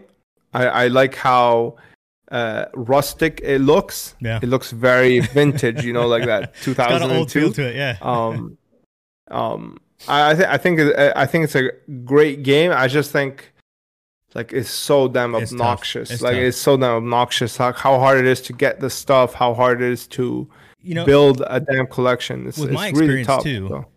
with my Sorry? experience, I said with my experience too. Like you know, not you, not count, not counting you, but a lot of the dudes you run into are not the type of dudes you want with all the supply. It's just Really, eh? yeah. It. I have I've had a lot of nightmare encounters. I've had a lot of bad run-ins with people. Yeah. that's yours was a return on my end and that was still a pleasant experience so like imagine you Oh, know, yeah. there's like other stuff that's just been bad yeah we've been, the group's been through a lot so it's pretty crazy but um yeah dude I- it's that's my thing that is Yeah. that is my the thing. one that I had the problem with, I had beef with, I think his name is like Charizard King or something like that.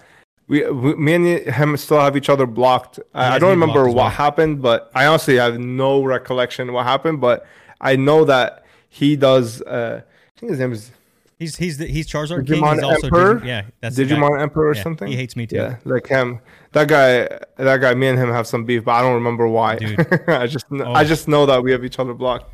Yeah, he has me blocked too. Um, I've made videos on that dude, and uh, Oh, really? Eh? yeah, I've had ghost accounts come get me, and he has his henchmen attack me all the time. Like, guys, get over it. You, I've caught I caught that dude with his pants down, basically. But anyways, we won't get too far into that.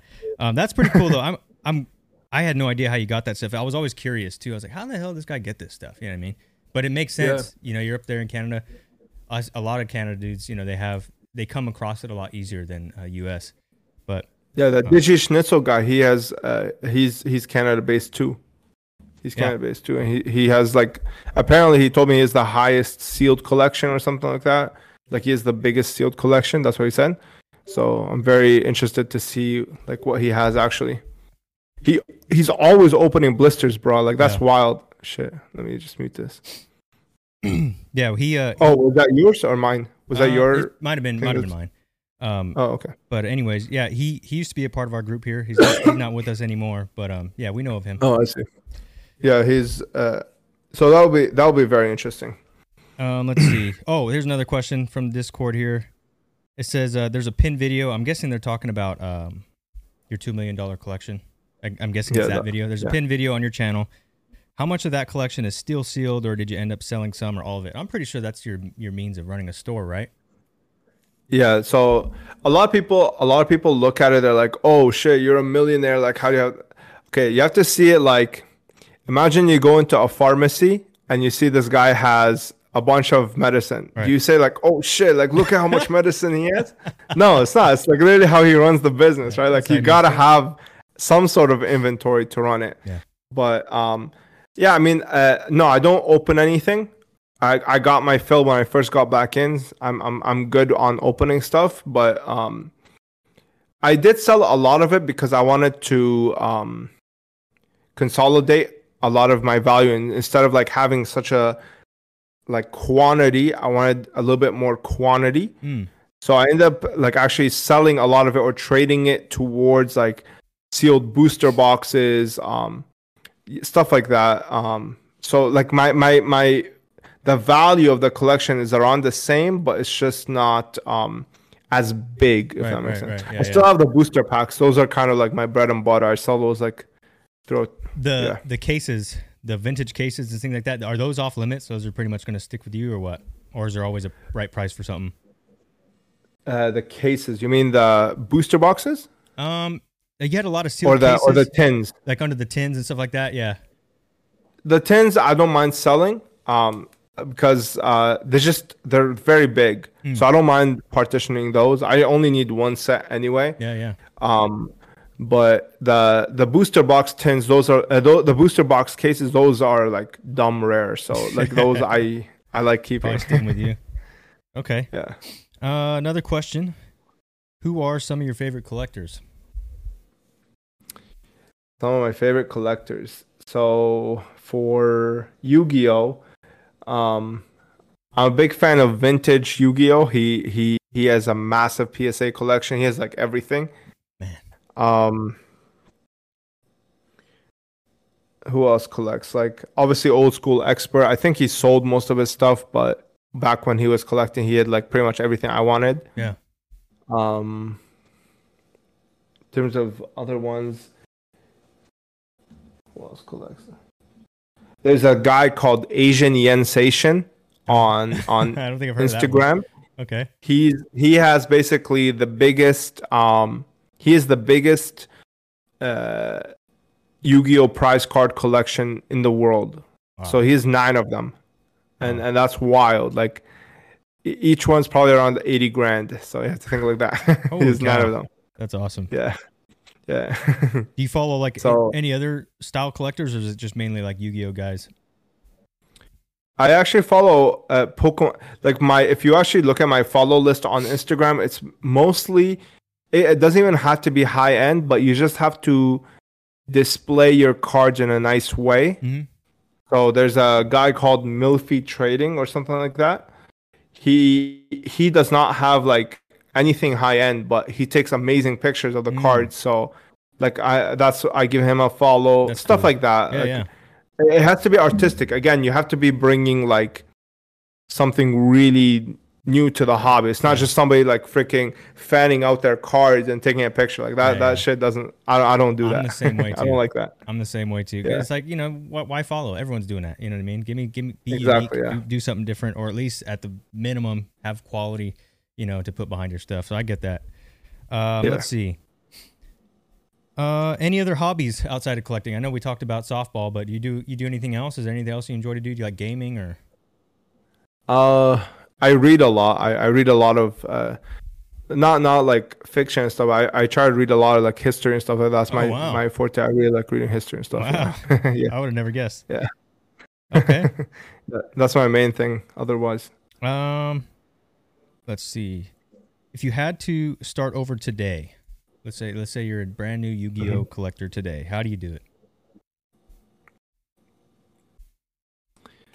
what I would do is okay. So you have to find a way to create money, right? You have to create uh, a revenue stream in order to fund some of the stuff that you want to buy.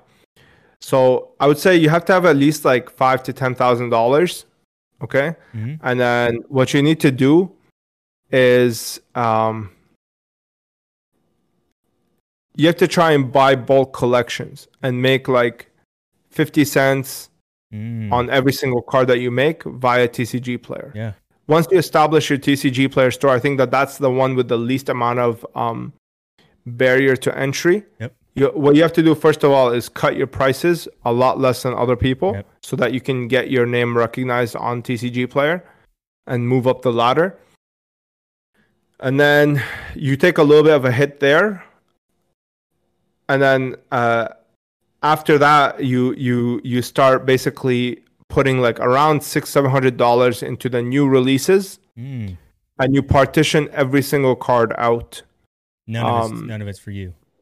But i would recommend you you do that with pokemon actually instead of yu-gi-oh you do it with pokemon and then you put your money into vintage yu-gi-oh if you want to collect Yeah, yeah. yu-gi-oh but because pokemon like it's actually people collect comments people collect the uh, the things Yeah. in yu-gi-oh that's not going to happen so that's like basically dead money Yeah, yeah. with with Pokemon you can do that. So that's what I would do if if I was me, if I was me starting over again, what I would do is I would Oh. love to start over again because um I would definitely put a lot of money into Pokemon. My operation would be a lot more Pokemon, and I I have a very thorough understanding of Pokemon. I have like pretty much I know as much about Pokemon as I do about Yu-Gi-Oh. Right. Um, it's just uh, a lot of people do it for Pokemon. Nobody does it for Yu-Gi-Oh. So I just chose Yeah. to do it for Yu-Gi-Oh. Yeah, yeah. And um, yeah, so that's what I would do. I would literally just invest in the new cases, split them out, make an extra little bit of money that way, and then put that right back into the hobby. That's what I did for the first. I didn't. I didn't actually sustain my lifestyle. There is not a cent that was pulled out of the hobby. Um, for the first five six years of my collecting Yeah. That's what it takes. Yeah. Yeah. every single dollar that I made went right back into buying something else. So what I was doing there was actually taking money from other from outside and putting it into the hobby Yeah. from other people, right? Yeah, like yeah. people who are buying from me, Being they're bringing money from outside into the hobby. And that's what you need to do if you want your hobby to grow. You have to bring money from the outside. Money circulating on the inside does not mean anything. If a, if a card is being traded between five people all the time, is nothing. Like you're not growing the hobby. Right, right. That's that's not how you actually gain value. The value gained is when you bring money from other resources, like where people are rather spend it with you instead of, I don't know, wherever somewhere else. Like Yeah. instead of buying a phone case or some shit, they buy your car instead. So that's kind of how you have to do it, and you have to basically provide enough value for people to do that. I love it. Yeah, So there you guys go. Buy your bulk, get the TCGplayer, and just start working small small victories. That's that's what it is. And I, I try to tell them that all the time. Um, but you know, Yeah. hopefully that was pretty clear. I think that's actually a pretty easy strategy that anyone can execute. Um, yeah. you need to build capital first, you- Yeah. so that you, before you buy the the the stuff that you actually want, you have to have enough capital Something that you can hold the Yeah. stuff that you want. Yep. That's great. Okay. Uh, this is a fun one. Favorite season of Yu-Gi-Oh? My favorite season is probably Battle City. Yeah. I love Battle City. Yeah. Um, I, I just like pretty the, much as the far as I god go, cards, too. everything. Um, we Sorry? actually that's pretty much as far as I go with the anime too. Just season one, season two. Oh yeah. Um, those are like I'll watch those back and forth, back and forth. I never move much further than that, but I did have someone recommend. Uh, I think it's five Ds. They're like, you have to watch five Ds. Like after after Yeah. the original series, watch five Ds. That's like the next best one. You can just read it, bro. I, I always tell people just read it. You're gonna see the same cards, and you get through the whole thing without. Well, if if time, if you're not doing it for like entertainment, you're trying to actually like invest for your work, right? Mm-hmm. Like for me, I read GX, I read 5Ds, not because like I actually care too much, but because I know it's like a side of my business that I need need to to know, understand, yeah. right? You know, Cool Trainer Ryan, he did that too, right? Like Cool Trainer Ryan, he bought out a store, uh, like an old shop, Yeah. and there half of it was Yu-Gi-Oh, right? And he was selling me hobby boxes without knowing it was hobby boxes and all that. I, yeah, we talked about that. Yeah. Uh, and then and then what's it called? Uh, what he did was like, holy shit! Like I don't know what the hell I'm doing here. He went and watched the show. Like I I totally respect that. Like he Yeah. he optimized his own inventory. He Like that's what you gotta do. Something. it's so funny. Sorry. He didn't tell me that part. When we talked, it was funny because he was like, "Yeah, man." He was like, "There's hobby, there's retail, there's this or that." I was like, "Damn, this dude knows his stuff." But now I know the back Yeah. end, what it took to get to that. yeah, bro. He was like sitting there as he was sorting cards. He had the freaking show play. Uh, like he had the show playing That dude's great, because he ne- you have to get familiar with the cards. Otherwise, you're you're you're gonna be ignorant. yeah, right?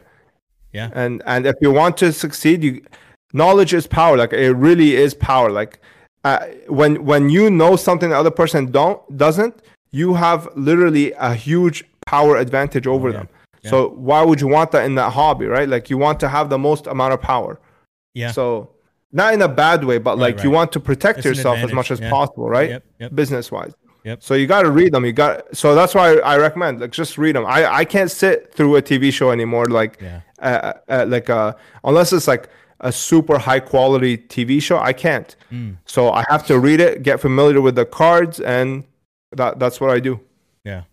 Oh, I also the other thing too, like that credibility. I like to Mhm. I like to support, and I'll I'll pay those people because they know Mhm. what they're doing. I don't like to buy from. I really Yeah. I despise buying from like pure resellers that know nothing about cards. That like yeah drives me up Yeah. the wall. I'm like, you lucky bastard! Like you got here before me. That's the only reason you have that. You know what I mean? And I'm at Yeah, the yeah. mercy of you that someone that, that really probably doesn't deserve to have that product. You know, I'd rather much Yeah. rather have like a collector or someone who's very knowledgeable have that. It's like I'll pay his premium because this guy knows his stuff. He cares about it. You know. i'm the same way i'm the same way I, I if i see somebody invested in the hobby i always like to reward them Yeah. like i, I always like to reward because you're doing you're doing what actually keeps the hobby going yes i'm gonna make if i buy from the the the reseller or the person who doesn't know anything okay i'll make a couple hundred bucks but long term i am not doing anything here Yeah. right like the 200 bucks is not going to go anywhere if i'm able to support this guy who is seriously invested in the hobby it will come back around because even if he doesn't buy my shit he's going to buy somebody else's shit who's going to buy my shit Yeah. right so it, it goes around in that way so Damn. yeah i definitely always support the hobbyists before i support the the regular dudes That's awesome. Okay. Uh, this one's this was a question I had. I always see you wearing the um the collector hoodies. You know Mhm. the colle- collector app. Uh, yeah Could you tell us about that? Because the only the only exposure I, I ever had to it is we had a bot um join our Discord, and it Yeah. was just there to basically promote the app. I don't know anything about it. I haven't downloaded it because I don't. You know, I'm old school. Yeah. If I want information, I'll Google it. I don't need an app. But Yeah. what is it? What what is that? And what's your affiliation with them? So, um, uh, Collector is an app that basically, I don't know if you have this, but I have a Excel sheet or I had an Excel sheet that basically keep track keeps track of my inventory. Yeah. Okay. um, Collector is basically that inventory that I can share with other people. So I get a lot of high end people that message me, hey, like, what do you have for sale? Right. Some stuff that I'm not going to be listing on eBay, stuff like that. Hmm. I'm able to grab that profile and send it to them, and they're able to check it out. Okay, that's kind of. Just how like, I use what I it. have. Exactly, that's how I use it personally. Other people use it, which is I think the more intended way to use it, which is basically they keep track of their raw card prices via TCGplayer. Okay. Okay. Um, it's it's very investment based. It's like I don't know if you've seen like Wealthsimple, the app. It's like pretty much right exactly the same way. So there's like notifications hit when this card hits this price, you get a you get a ping. Um, I believe so. Yeah, I believe so. Yeah, you get you get that. You also get um, uh, it's like an inventory tracker. That's the best way to go about it. okay. My affiliation with them is I know the people who made it. Hmm. Uh, I'm actually really good friends with one of them. Like uh, we we had dinner with my family and his like stuff like that. Like we're we're really good friends. So I I support them. Uh, they don't really pay me anything, and um they uh. I mean, they did a ho- they did host a giveaway with me, like for some of my binders. They they they purchased some of the binders at like not retail, but like my cost, Yeah, yeah. so that we can give them away. And that was pretty much it. I mean, that's my affiliation with them. I just I just know the the owner, and I think like it's a really fluid app. Like I don't like. I don't know. You you've seen those apps are like they, they look like a hamster wheel is running on the back end to, to power it. Yeah. Like I'm not a fan of that. Okay. So easy interface. So- huh? Yeah, it's an easy, intuitive interface, and these guys are busting their ass. Like this guy literally spends six hours a day aside from his regular job.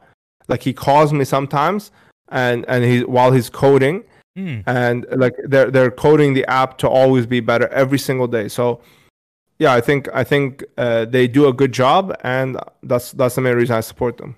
Yeah, I had no idea. I'm. I, sorry, I had ahead. no idea. I had no idea at all. And like, yeah, if there's no interest, I won't even look. But I kept seeing you wear that damn sweater, and I was like, I'm gonna ask Yeah. about that. So That, that's that's the main reason. I told him, "Yo, throw me a sweater. I'll, I'll put it on in my videos. I'm sure it'll get somebody it least." looks great too. I Um, mean, it's yeah, perfect. I, I don't know if it would work for you because again, you seem like you're more like my type, where you're you're you're that's all you do, where you just look at prices and stuff like that. Yeah. So it might not be suited for you, but a lot of the newer people, I think that that's what it's made for. Mm. It's for them to be able to keep track of their uh, their smaller inventories as they continue to grow. Yeah. So That's cool. I, had, I had no idea. That's pretty sweet. okay, let me see. I think we're we're just about out of questions. The last question, and I threw this in just because our mod, he's being a troll, but uh, he he asked if you like chili dogs.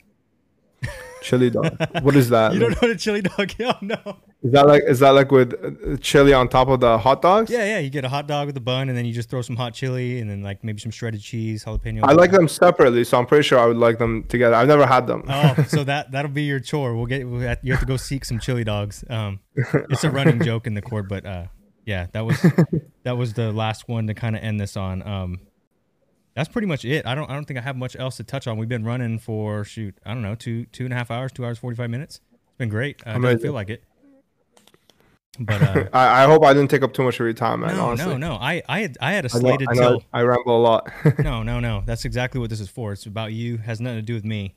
Um, I wanted to have this run till one o'clock, so it's it's perfect. Um, perfect timing. Amazing. Uh, but again, I want to.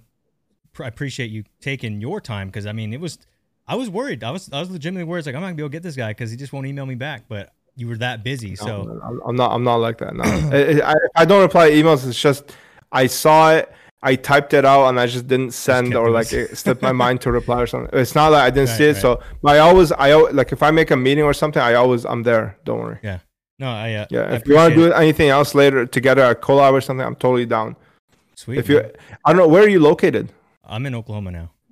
I was in California. Oklahoma. Yeah, Where is that? Like, is that is that close North of to Texas. Cali? north of Texas. Sorry? North of Texas. North of Texas. All right, Yeah. way off. Yeah, yeah. okay.